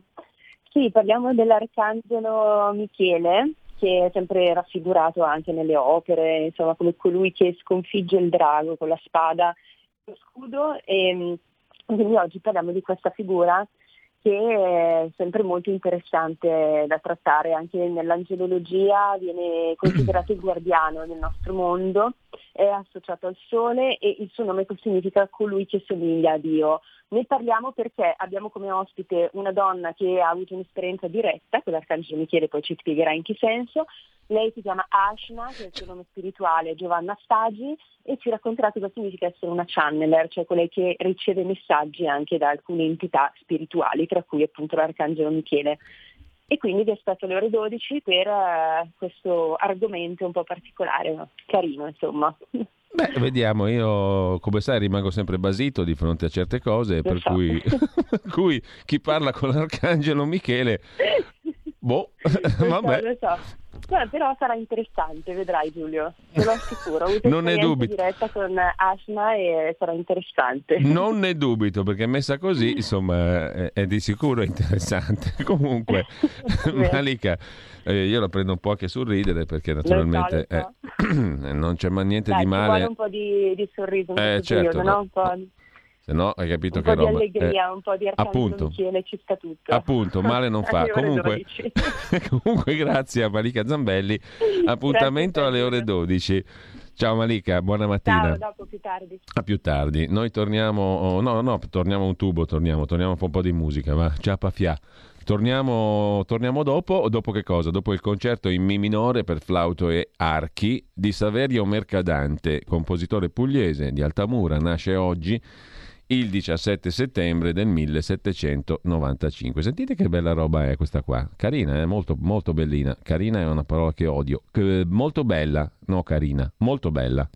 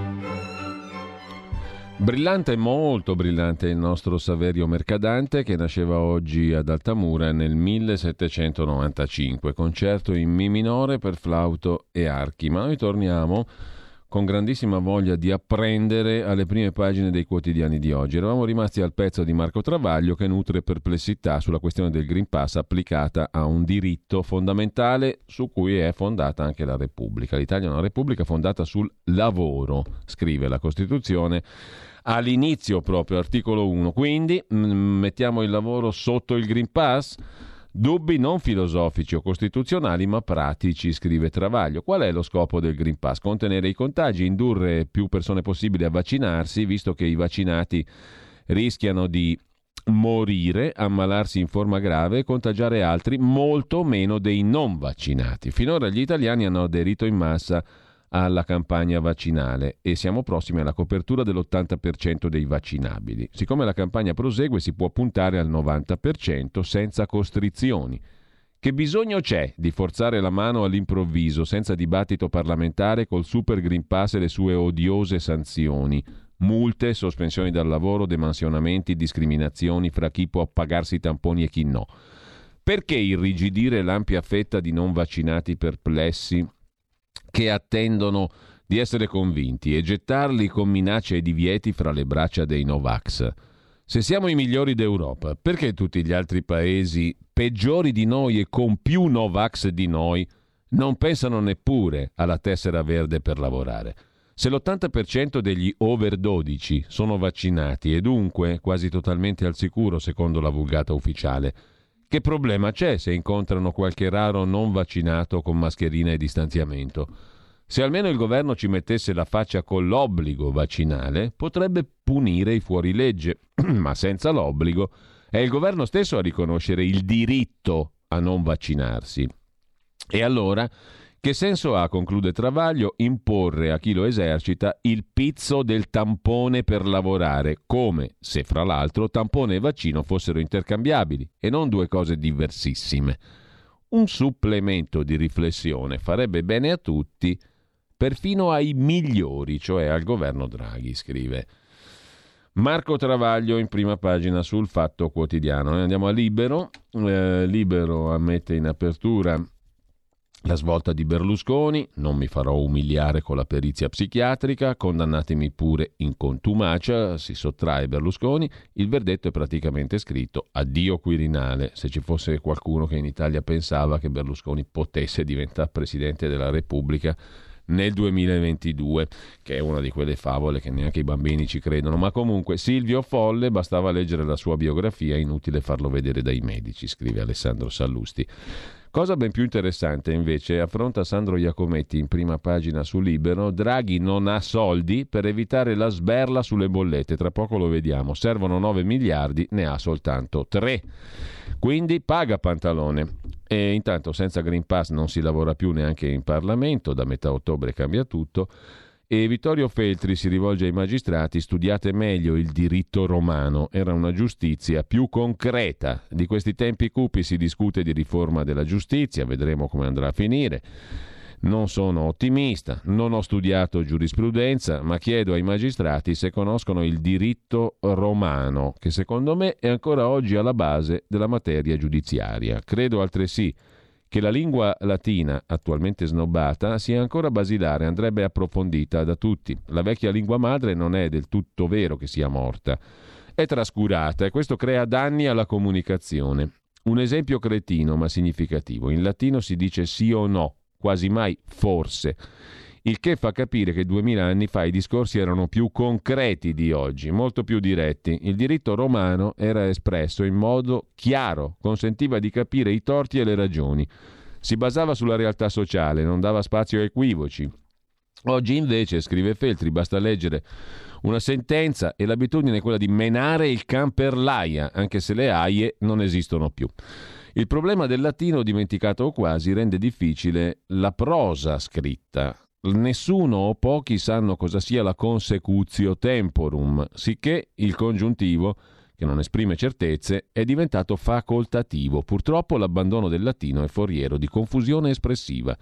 Negli anni 50 alle scuole medie la lingua di Cicerone era obbligatoria fin dal primo anno, ricorda Vittorio Feltri, diritto romano e latino. Il latino, come ben sa la nostra Sara Garino, che l'ha sentito cento volte Feltri sull'importanza del latino, del latinorum anche volendo, volendo, eh, volendo abbondare, abbondanze ad abbondandum, come diceva Totò più o meno.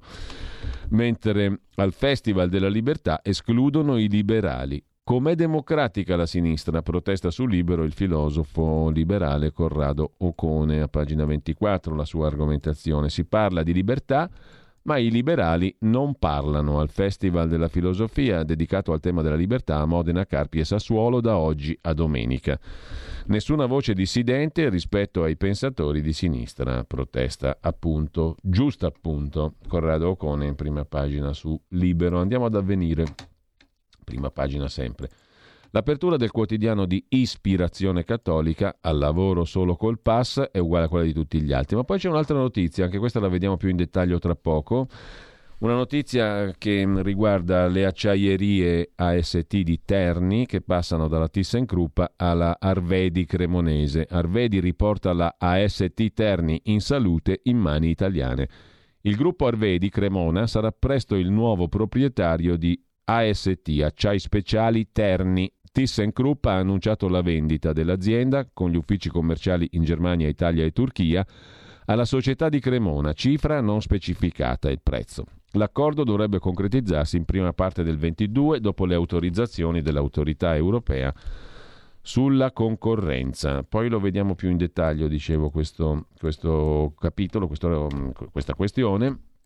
Intanto sempre dalla prima pagina di avvenire la triplice alleanza Stati Uniti, Gran Bretagna, Australia, il patto AUKUS, si scrive AUKUS con la K in mezzo, la triplice alleanza Stati Uniti, Gran Bretagna, Australia per fermare la Cina. Stati Uniti con Regno Unito e Australia spostano l'asse militare nell'Indo-Pacifico. Biden vende sottomarini a propulsione nucleare all'Australia.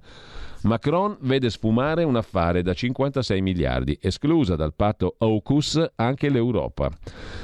Ancora sul primo piano di avvenire, meno aborti, meno obiettori, chi lo chiede lo ottiene, calano del 7% le interruzioni di gravidanza, scrive Assuntina Morresi, in calo gli aborti, in aumento il ricorso alla procedura farmacologica, L'obiezione di coscienza non è un problema per l'applicazione della legge e le regioni intendono attuare le nuove discusse linee di indirizzo del ministro Speranza sull'aborto farmacologico.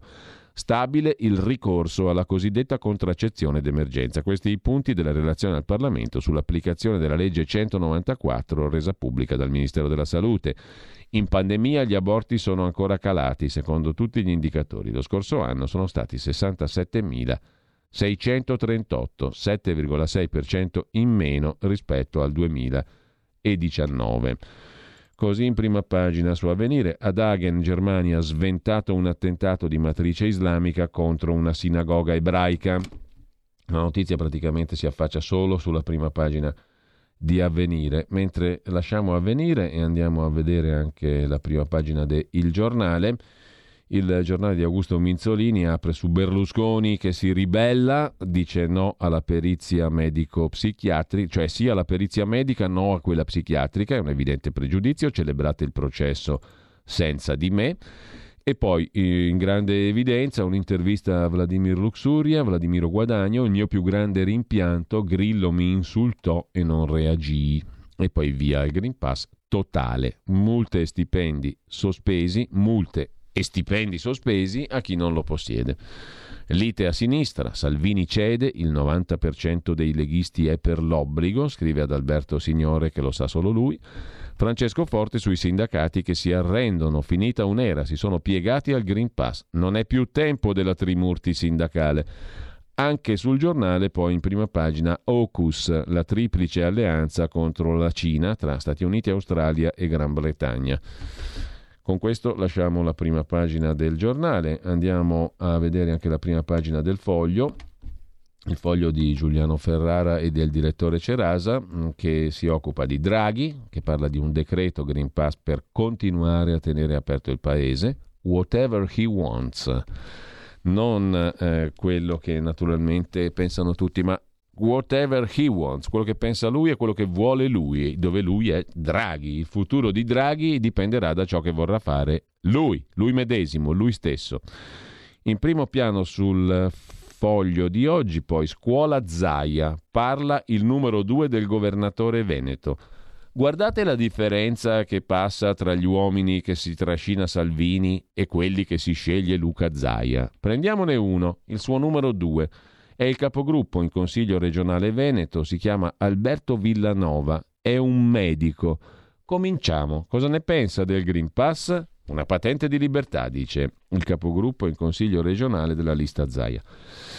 Eh, lo avrei mandato, eh, chi dice che è una misura eccessiva il Green Pass, lo avrei mandato a vedere le nostre terapie intensive. I nostri medici hanno pagato, non scherziamo. Claudio Borghi venga qui a imparare, così in prima pagina sul foglio di oggi il capogruppo della lista Zaia interpellato da uh, Carmelo Caruso. Uh, si dovrebbero elencare tutte le norme del decreto in maniera precisa, dice il numero 2 di Zaia. Borghi venga a vedere come si amministra.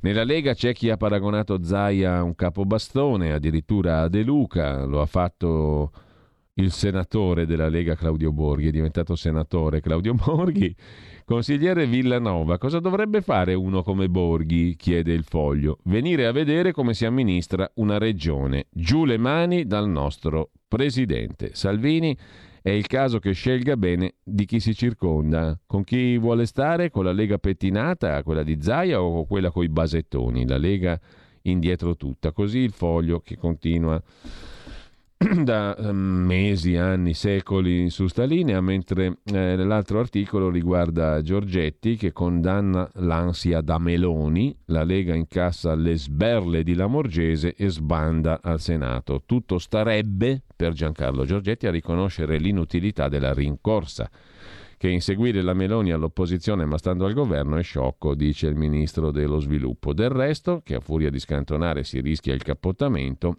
se ne è accorto anche Massimiliano Romeo, capo della Lega in Senato, che a un certo punto ha chiesto a Federico D'Inca l'impensabile, scrive il foglio in prima pagina ragionando intorno alla Lega. Meglio la fiducia, se no i miei sul Green Pass non li tengo, ha sibilato Romeo all'orecchio del ministro Grillino per i rapporti col Parlamento. La Meloni tra Salvini e Giorgetti, la Lega sbanda al Senato, scrive ancora il foglio, che dedica come quasi tutti i giorni almeno un paio di articoli alla Lega, sempre per sottolineare la solita questione, la Lega di governo, quella dei Giorgetti e degli Zaia e quell'altra invece di Salvini e dei Cucù. Eh, peraltro Giorgetti non è uno che è nato ieri pomeriggio, è nella Lega da qualche annetto, da qualche decennio diremmo così, e sembra un poco probabile pensare che sia un infiltrato di, di chissà quale spectre. Meglio chiedere all'avvocato Amara se c'era anche Giorgetti nella, nella loggia Ungheria, così facciamo il, il quadro completo. Mentre Sempre dal primo piano del foglio di oggi vale la pena di leggere l'Andreas Version di Andrea Marcenaro. Ieri un'altra volta, l'ennesima, con una persona brillante e mediamente informata che dice che Gerusalemme è sempre stata araba. Gli ebrei, quattro gatti, ma prepotenti. Allora, proviamo di nuovo, scrive Andrea Marcenaro. Nel 1876, prima del sionismo, prima, ok? Prima, vivevano a Gerusalemme 25.000 persone, 12.000 delle quali ebree, 7.500 musulmane, 5.500 cristiane. Nel 1905 erano 60.000, 40.000 ebrei, 7.000 musulmani, 13.000 cristiani. 1931 Gerusalemme ha 90.000 abitanti, 51.000 ebrei, 20.000 musulmani, 19.000 cristiani. 1948 Vigilia della nascita dello Stato ebraico. Gli abitanti di Gerusalemme diventano 165.000. 100.000 ebrei, 45.000 musulmani, 20.000 cristiani. L'ONU, che da sempre lo sa e da sempre lo tace, vada a quel paese. Quelli che invece gli ebrei, assenti da Gerusalemme da 20 secoli, senza saperne una sega, la pensino come preferiscono, ma facciano il favore di muovere il sedere per documentarsi l'indispensabile non è difficile, lo sa anche l'amico di sotto che fa i kebab. Questo a proposito dell'Andreas Version. Sentirete settimana prossima un'intervista che abbiamo fatto a uno dei candidati sindaci al comune di Milano, il candidato del Partito Comunista di Marco Rizzo, che a proposito del sionismo propone nel suo programma elettorale per Milano di sostituire la bandiera dell'Unione europea con quella palestinese per protestare contro i crimini del sionismo. E abbiamo avuto una discussione, poi lo ascolterete, eh, su questo tema, su questa questione degli ebrei e del sionismo. Uh, e i numeri forniti oggi da Andrea Marcenaro sono più che opportuni. Mentre c'è un'altra cosa curiosa, terzo articolo sulla Lega, ce lo stavamo perdendo, parla Andrea Salerno, chi è? È il direttore di La 7, la TV i Novax alla 7 ce li manda la Lega. Guardate che non invitiamo la Donato, l'europarlamentare, per danneggiare Salvini. Sono i leghisti che la vogliono. Guardi che Francesca Donato, l'europarlamentare, è un problema della Lega, mica di La 7, dice Andrea Salerno, che della 7 è il direttore.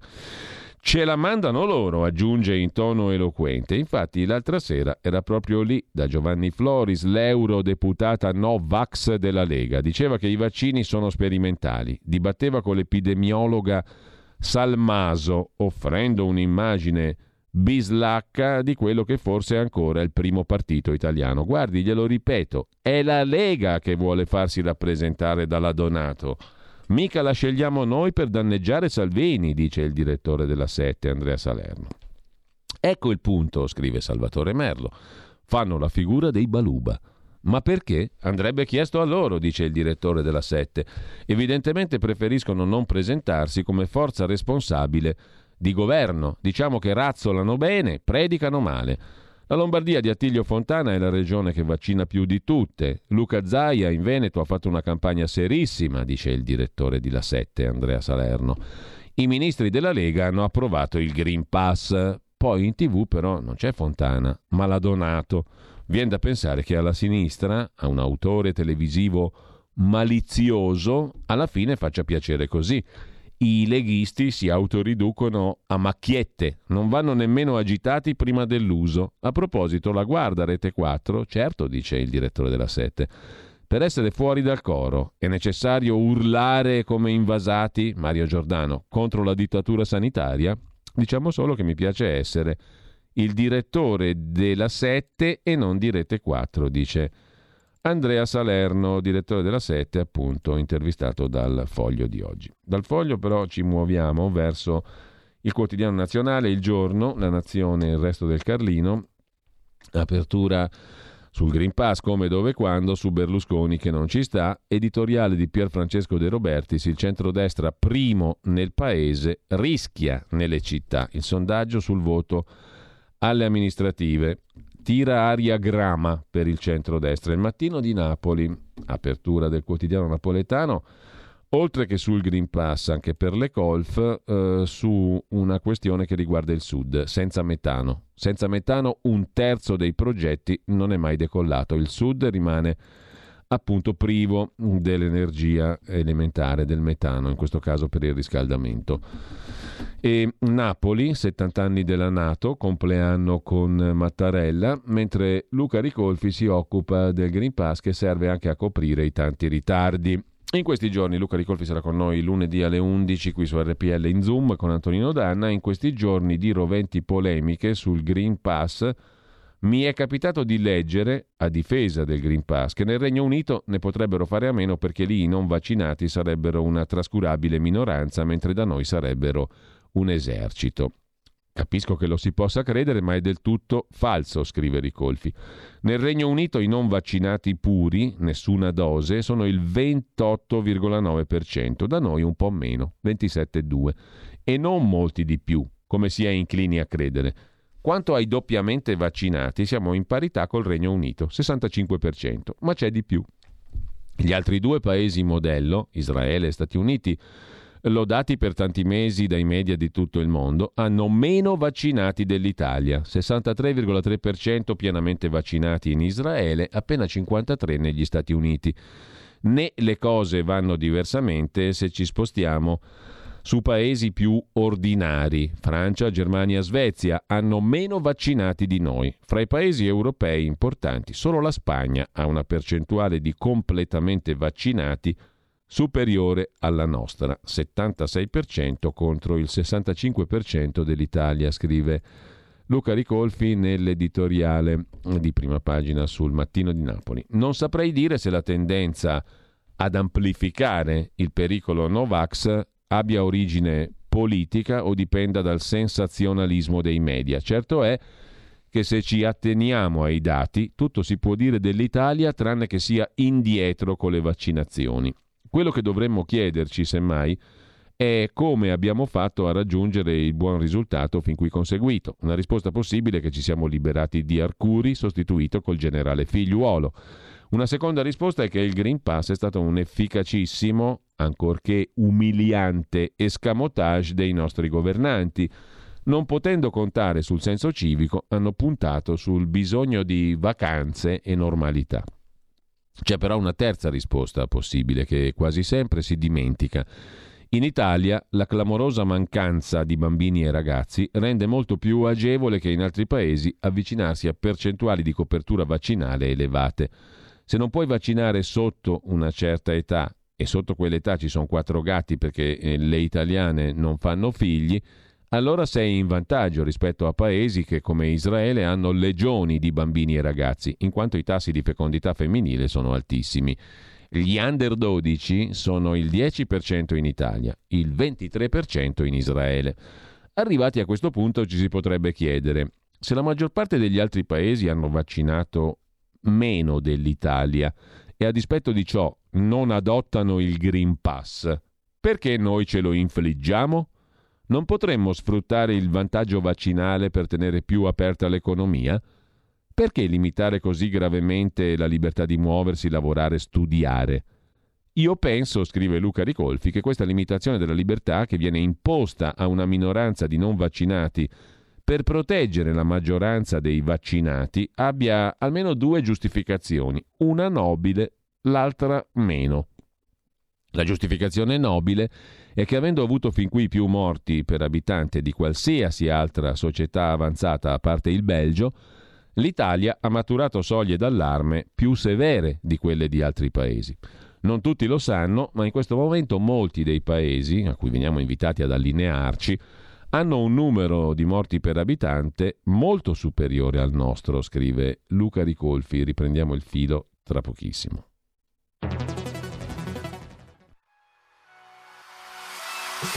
Chi sbaglia paga. Ci metto la firma. Referendum giustizia. 1. Riforma del CSM. Stop allo strapotere delle correnti. 2. Responsabilità diretta dei magistrati. Più tutele per i cittadini. Chi sbaglia paga. 3. Equa valutazione dei magistrati. I magistrati non possono essere controllati solo da altri magistrati. 4. Separazione delle carriere dei magistrati. Stop alle porte girevoli per ruoli e funzioni. 5. Limiti agli abusi della custodia cautelare. Per una giustizia giusta è un equo processo per tutti. 6. Abolizione decreto Severino. Più tutele per sindaci e amministratori. Firma anche tu ai gazebo della Lega nelle piazze e in tutti i municipi d'Italia. Trovi tutte le informazioni sul sito legaonline.it. Chi sbaglia paga. Ci metto la firma. Referendum giustizia.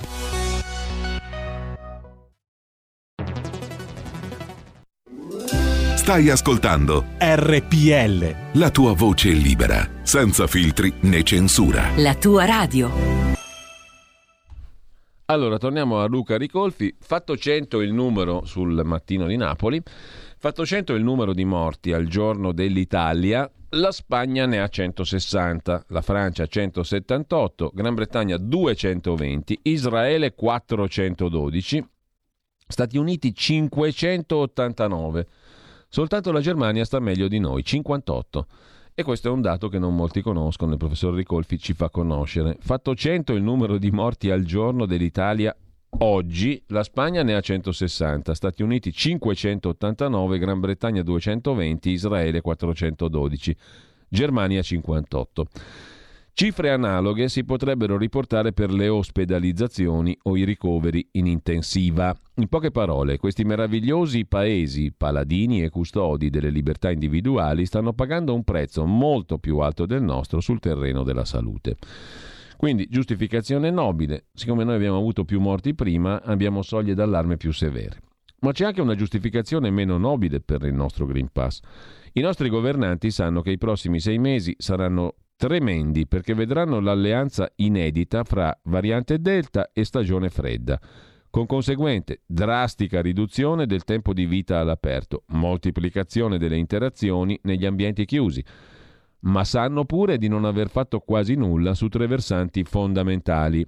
Ricambio dell'aria nelle scuole, trasporti pubblici, protocolli di cura domiciliare. È quindi naturale che, temendo il peggio, si cautelino imponendo più restrizioni di quelle che appaiono immediatamente logiche e giustificate, anche se, voglio dirlo, trovo un po' vile aspettare il voto di ottobre per renderle effettive. Temo che il problema e la difficoltà di prendere partito pro o contro il Green Pass stia tutto qui. Per quanto mi riguarda, conclude il professor Luca Ricolfi, capisco molte delle obiezioni che i critici del Green Pass, a partire da molti colleghi docenti universitari, rivolgono al governo, ma non posso non notare che per non sentirci costretti ad accettare il Green Pass avremmo dovuto prepararci da molto tempo a fare tutte le cose che forse l'avrebbero reso superfluo e che nessun governo ha voluto fare. E ancor meno posso dimenticare che nella battaglia per fare in tempo utile ciò che andava fatto siamo stati una piccolissima minoranza. Forse se il mondo dell'università si fosse mobilitato allora e lo avesse fatto con la forza che deriva dallo studio, dalla cultura e dall'indipendenza di giudizio, oggi non saremmo a questo punto, scrive Luca Ricolfi. Il certificato serve anche a coprire tanti ritardi, titola Il Mattino di Napoli. Il Messaggero di Roma apre la sua prima pagina invece con Il Campidoglio, Michetti avanti, ma Gualtieri è favorito per il secondo turno. Il candidato di Fratelli d'Italia al ballottaggio dietro anche a Calenda. Michetti avanti, Gualtieri favorito. Questo è il sondaggio messaggero SVG. Il Green Pass anche per l'idraulico è il titolo ad effetto del quotidiano eh, romano e poi il caro bollette al 40%, un piano per tagliare metà degli aumenti. Il governo si vedrà che cosa concepirà il governo. Abbiamo ancora da vedere adesso, per quanto concerne le prime pagine, il tempo di Roma, il quotidiano diretto da Franco Bechis, che si occupa dell'ultima porcata su Silvio Berlusconi, il tribunale che vuole sottoporre Berlusconi a perizia psichiatrica per le assenze al processo Rubiter, ma lui non ci sta. Il Green Pass obbligatorio anche per gli onorevoli, con la battuta di Osho il tempo di Osho eh, con la foto battuta che riguarda Claudio Borghi Aquilini che si affaccia, niente, ci stanno troppi controlli, mi tocca scavarcà da dietro, dice il Claudio Borghi Aquilini di Osho. Francesco Storace, così si mortificano la storia e la dignità di Berlusconi sulla storia della perizia psichiatrica e poi caos all'anagrafe e allarme per le elezioni, la piattaforma informatica non funziona in tutti gli uffici, a rischio i cambi di residenza. Qui siamo a Roma naturalmente per le elezioni amministrative. Detto ciò, archiviamo anche il tempo di Roma e andiamo a vedere a proposito di prime pagine, poi approfondiamo alcuni articoli e andiamo a vedere anche le altre prime pagine che ci rimangono da vedere, quelle del riformista, i giudici volevano mandare Berlusconi al manicomio, ennesima follia contro Berlusconi, scrive il compagno una volta Piero Sansonetti, il domani, anche quello su Berlusconi, Berlusconi non cambia mai, titola il quotidiano del suo amico Carlo De Benedetti, fuga dai processi e conflitti di interessi. Il problema del governo con la Lega in maggioranza lo affronta invece Piero Ignazzi nell'editoriale del quotidiano De Benedettiano. Il manifesto del quotidiano comunista apre con a pass di carica Linea dura del governo sul Green Pass, esteso a tutti i dipendenti, pubblici o privati che siano, pena la sospensione dal lavoro e dallo stipendio, obbligatorio anche per gli autonomi, le partite IVA, colfe badanti, concessioni minime sul prezzo dei tamponi sui test molecolari, scrive criticamente il quotidiano comunista. E poi Biden e la sua mossa militare contro la Cina. Nasce AUKUS, accordo strategico tra Australia, Regno Unito e Stati Uniti. Un pacifico patto di guerra, commenta Tommaso Di Francesco sul manifesto, che eh, lasciamo per andare adesso ad approfondire alcuni degli argomenti di oggi. Sul Tempo di Roma vi segnalo a pagina 5 l'articolo dedicato a Claudio Borghi citato poco fa. Il Parlamento si arrende, tutti i partiti favorevoli ad adottare il Green Pass anche alla Camera e al Senato, soltanto Borghi si oppone, dice farò ricorso.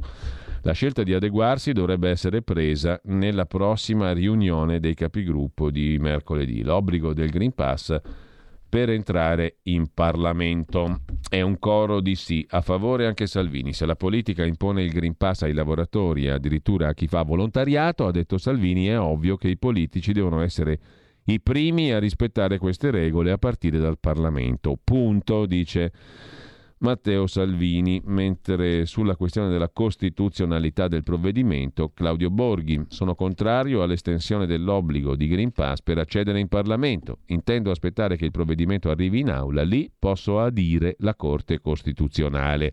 Non voglio che si pensi che sono contrario perché ritengo che il parlamentare debba essere privilegiato, anzi sono contrario all'estensione dell'obbligo a tutti i lavoratori, dice Borghi Aquilini.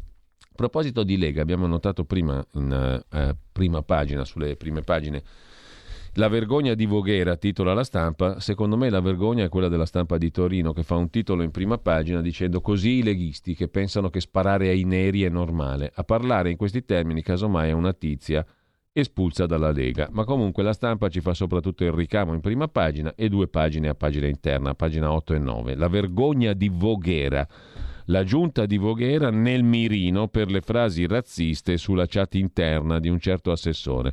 La sorella dell'uomo ucciso a luglio dice quelle parole, uno shock. Giancarlo Gabba sarebbe l'assessore in questione. Lo stile imbarazza il carroccio, bisogna aprire un dibattito nel partito e l'ex ministro Centinaio dice abbiamo delle responsabilità anche quando facciamo una battuta. Una conversazione privata, così fonti della Lega derubricano gli inviti a sparare dell'assessore di Voghera Giancarlo Gabba, diventati pubblici. Il pistolero, l'ennesimo, imbarazza il partito e ai dirigenti leghisti è impartita la consegna del silenzio. Telefoni che squillano a vuoto, messaggi senza risposta. La deputata locale Elena Lucchini e il segretario della Lega Lombarda Cecchetti non entrano sui presunti contenuti di chat private rese pubbliche da persone inattendibili e preferiscono accusare il PD che chiede un vertice sulla sicurezza e i continui problemi di ordine pubblico provocati dall'immigrazione e dalle inefficaci politiche del Ministero dell'Interno. Altri leghisti si rendono conto che invocare le pistole non è saggio. La frase qui bisogna sparare è grave, dice Gianmarco Centinaio, parlamentare della provincia di Pavia ed ex ministro. E più ancora è grave a livello morale che non politico, dice Centinaio. Chi fa politica deve rendersi conto che quando parla o scrive ha delle responsabilità, anche quando magari fa battute. C'è un'etica da rispettare, anche se scrivi al tuo migliore amico. Così Centinaio.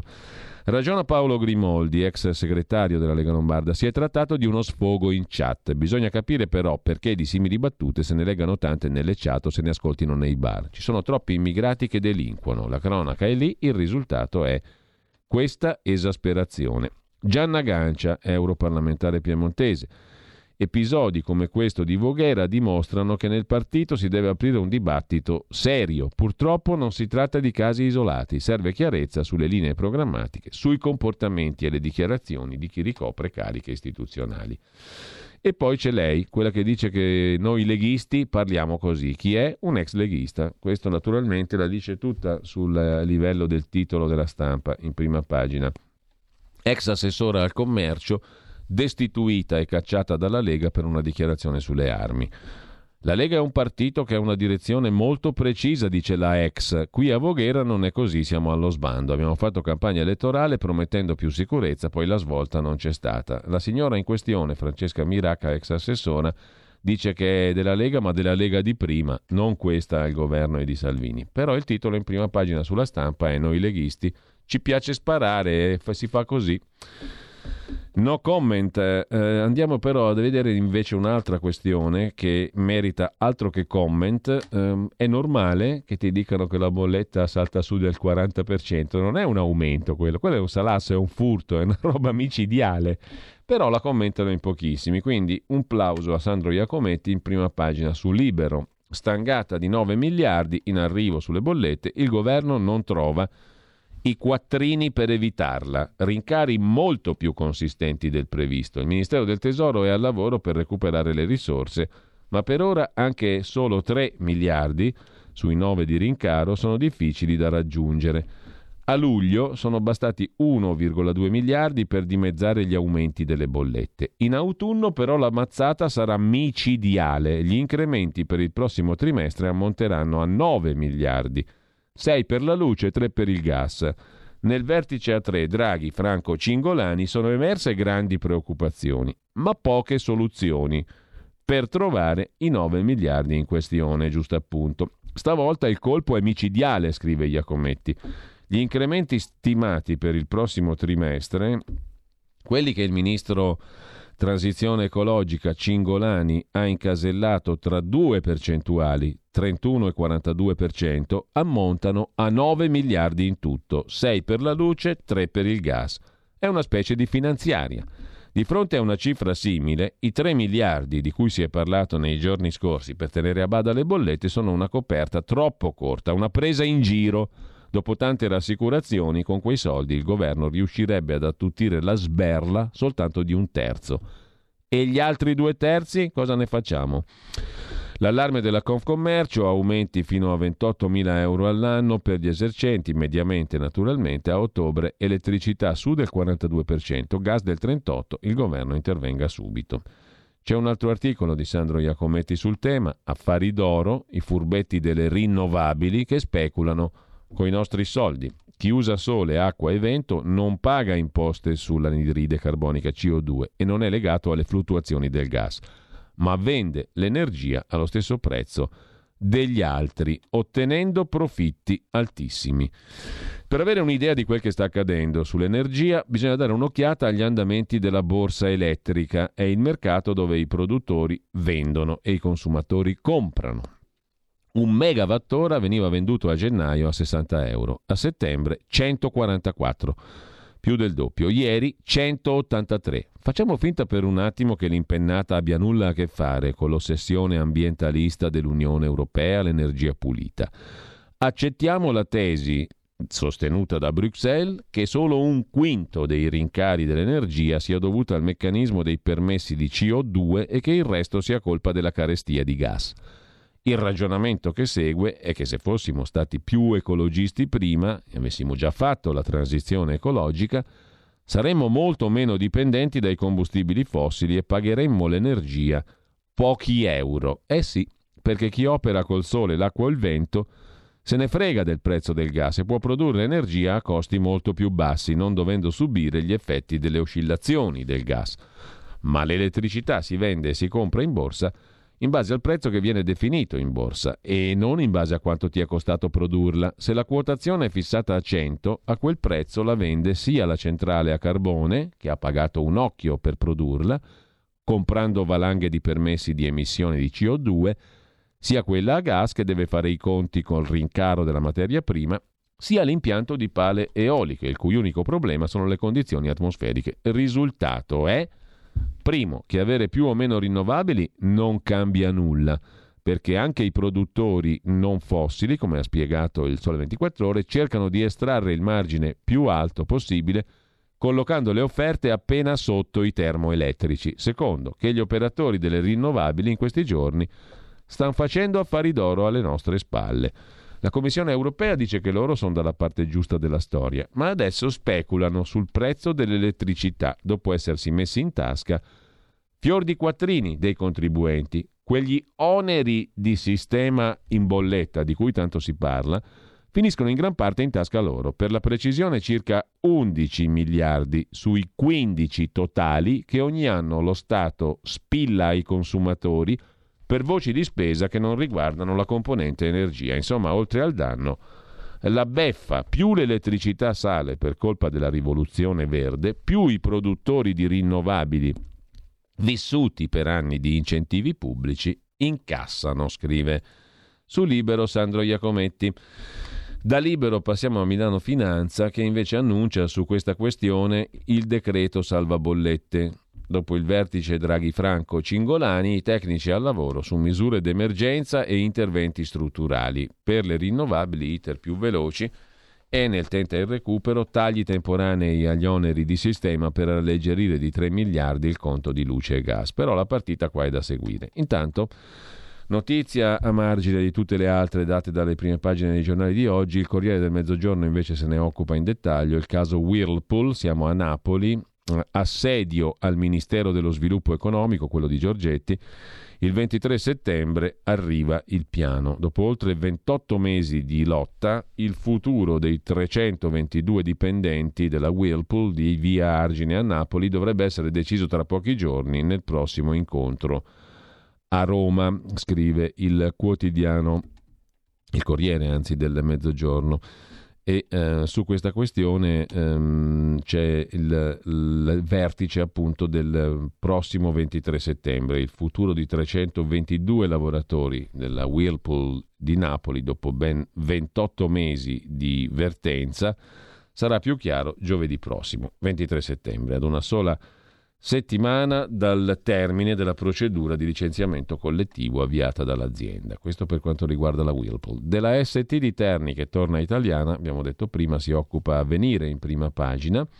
Dopo vent'anni, uno dei principali poli nazionali di produzione dell'acciaio siderurgica ritorna sotto il controllo italiano. I tedeschi potrebbero decidere di mantenere una quota di minoranza. Il gruppo Arvedi Cremona sarà presto il nuovo proprietario di Acciai Speciali Terni. La ThyssenKrupp ha annunciato la vendita dell'azienda. La cifra non è stata resa nota. L'accordo dovrebbe concretizzarsi nella prima parte del 2022 dopo l'approvazione del Consiglio di sorveglianza ThyssenKrupp e le autorizzazioni europee. I tedeschi non escludono di rimanere soci di minoranza. Si chiude così, scrive Avvenire, il lungo processo di vendita di uno dei principali poli di produzione dell'acciaio in Italia, assieme all'ex Ilva di Taranto e all'acciaieria di Piombino, oggi del gruppo Jindal indiano, che però sta fallendo il bilancio. Quanto all'Ilva di Taranto, il controllo dal prossimo anno passerà da ArcelorMittal a Invitalia, cioè allo Stato italiano. La AST di Terni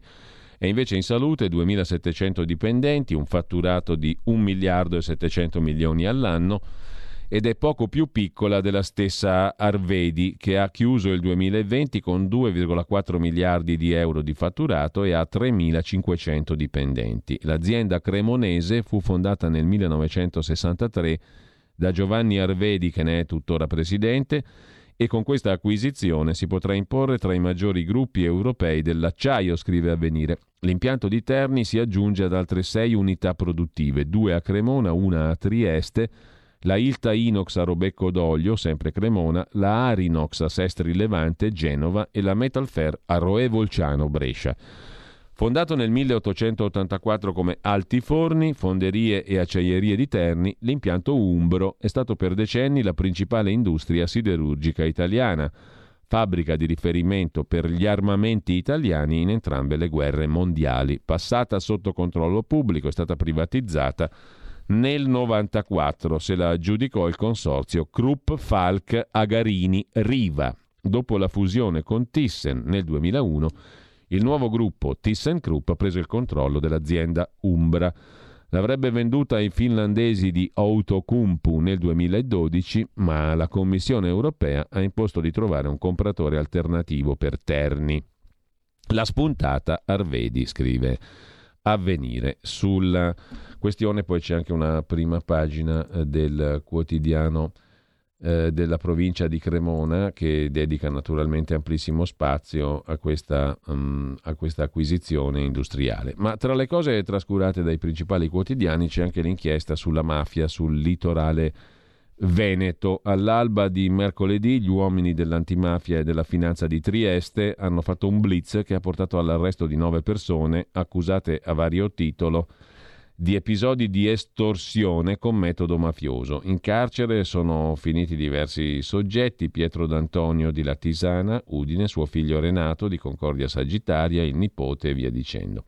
Eh, il nome più noto, Giuseppe Morsanuto, ex vice sindaco di San Michele al Tagliamento, ex segretario locale di Forza Italia, presidente dell'Associazione dei Commercianti. Stando alle accuse, nell'estate 2020 il gruppo di ambulanti avrebbe cercato di imporre con minacce e intimidazioni la propria gestione sui mercatini di Bibbione in modo da assicurare la propria presenza e escludere i concorrenti da fuori regione.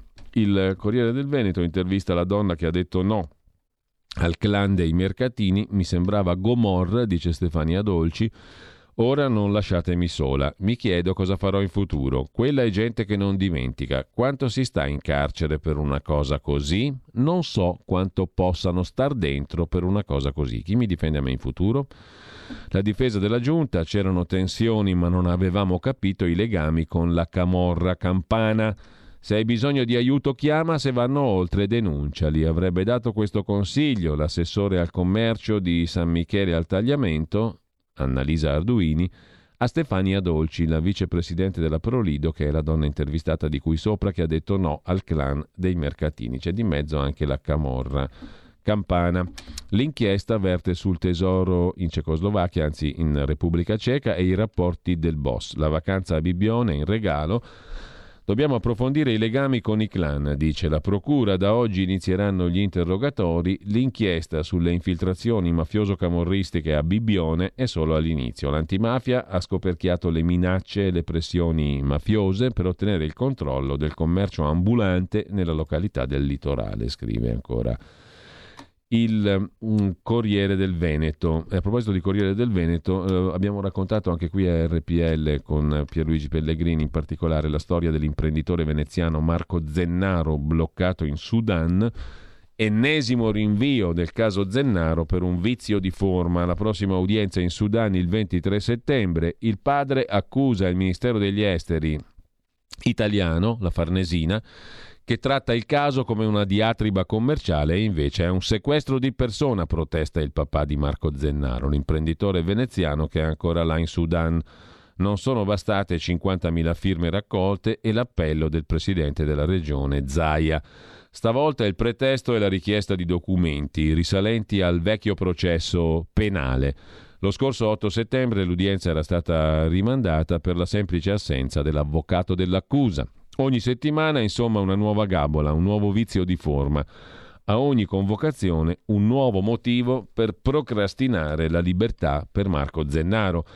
Non trova pace questo imprenditore veneziano bloccato a Khartoum, in Sudan, dallo scorso primo aprile. Ieri è andato in scena l'ennesimo atto del processo civile che si sta tenendo nella capitale dello Stato africano.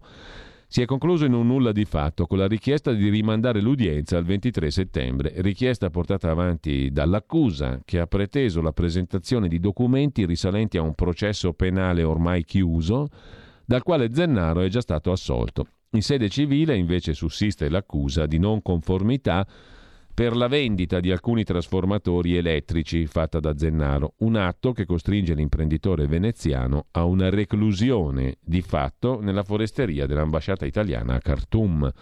Il papà Alvise Zennaro dice mio figlio Marco sta male, non è più in galera, ma vivere chiuso in una stanza è come stare in prigione. La pressione psicologica di questa situazione lo ha molto provato. E la Farnesina, dice il padre, Ministero degli Esteri italiano, continua a considerare questo caso come una diatriba commerciale, ma quello dello scorso primo aprile è stato un vero e proprio sequestro di persona. Marco finora non parla, ma quando sarà libero lo farà. Dirà cosa è successo in quel giorno di aprile. Così sul Corriere del Veneto. Adesso facciamo una pausa musicale, tempo ne abbiamo poi, apriamo poi le linee per una versione speciale del qui referendum. Ce la raccontate voi la storia del referendum e della raccolta firme sui sei quesiti eh, per quanto concerne la riforma della giustizia. Intanto adesso ci ascoltiamo il credo secondo brano musicale di oggi. Siamo appena qui. Le donne di buon umore, suite, secondo movimento, allegro un balletto arrangiato su opere di Domenico Scarlatti, composto da un altro compositore minore. Prima abbiamo ascoltato Saverio Mercadan, minore si fa per dire, minore è tutto relativo. E, e comunque non c'è né minore né maggiore. In ogni caso, uh, stiamo ascoltando, ascolteremo un pezzo di Vincenzo Tommasini, compositore che nasce a Roma oggi, il 17 settembre del 1878, a cavallo tra l'8 e il 900. Il titolo è divertente, Le donne di buon umore, e appunto si basa su opere del grande Domenico Scarlatti.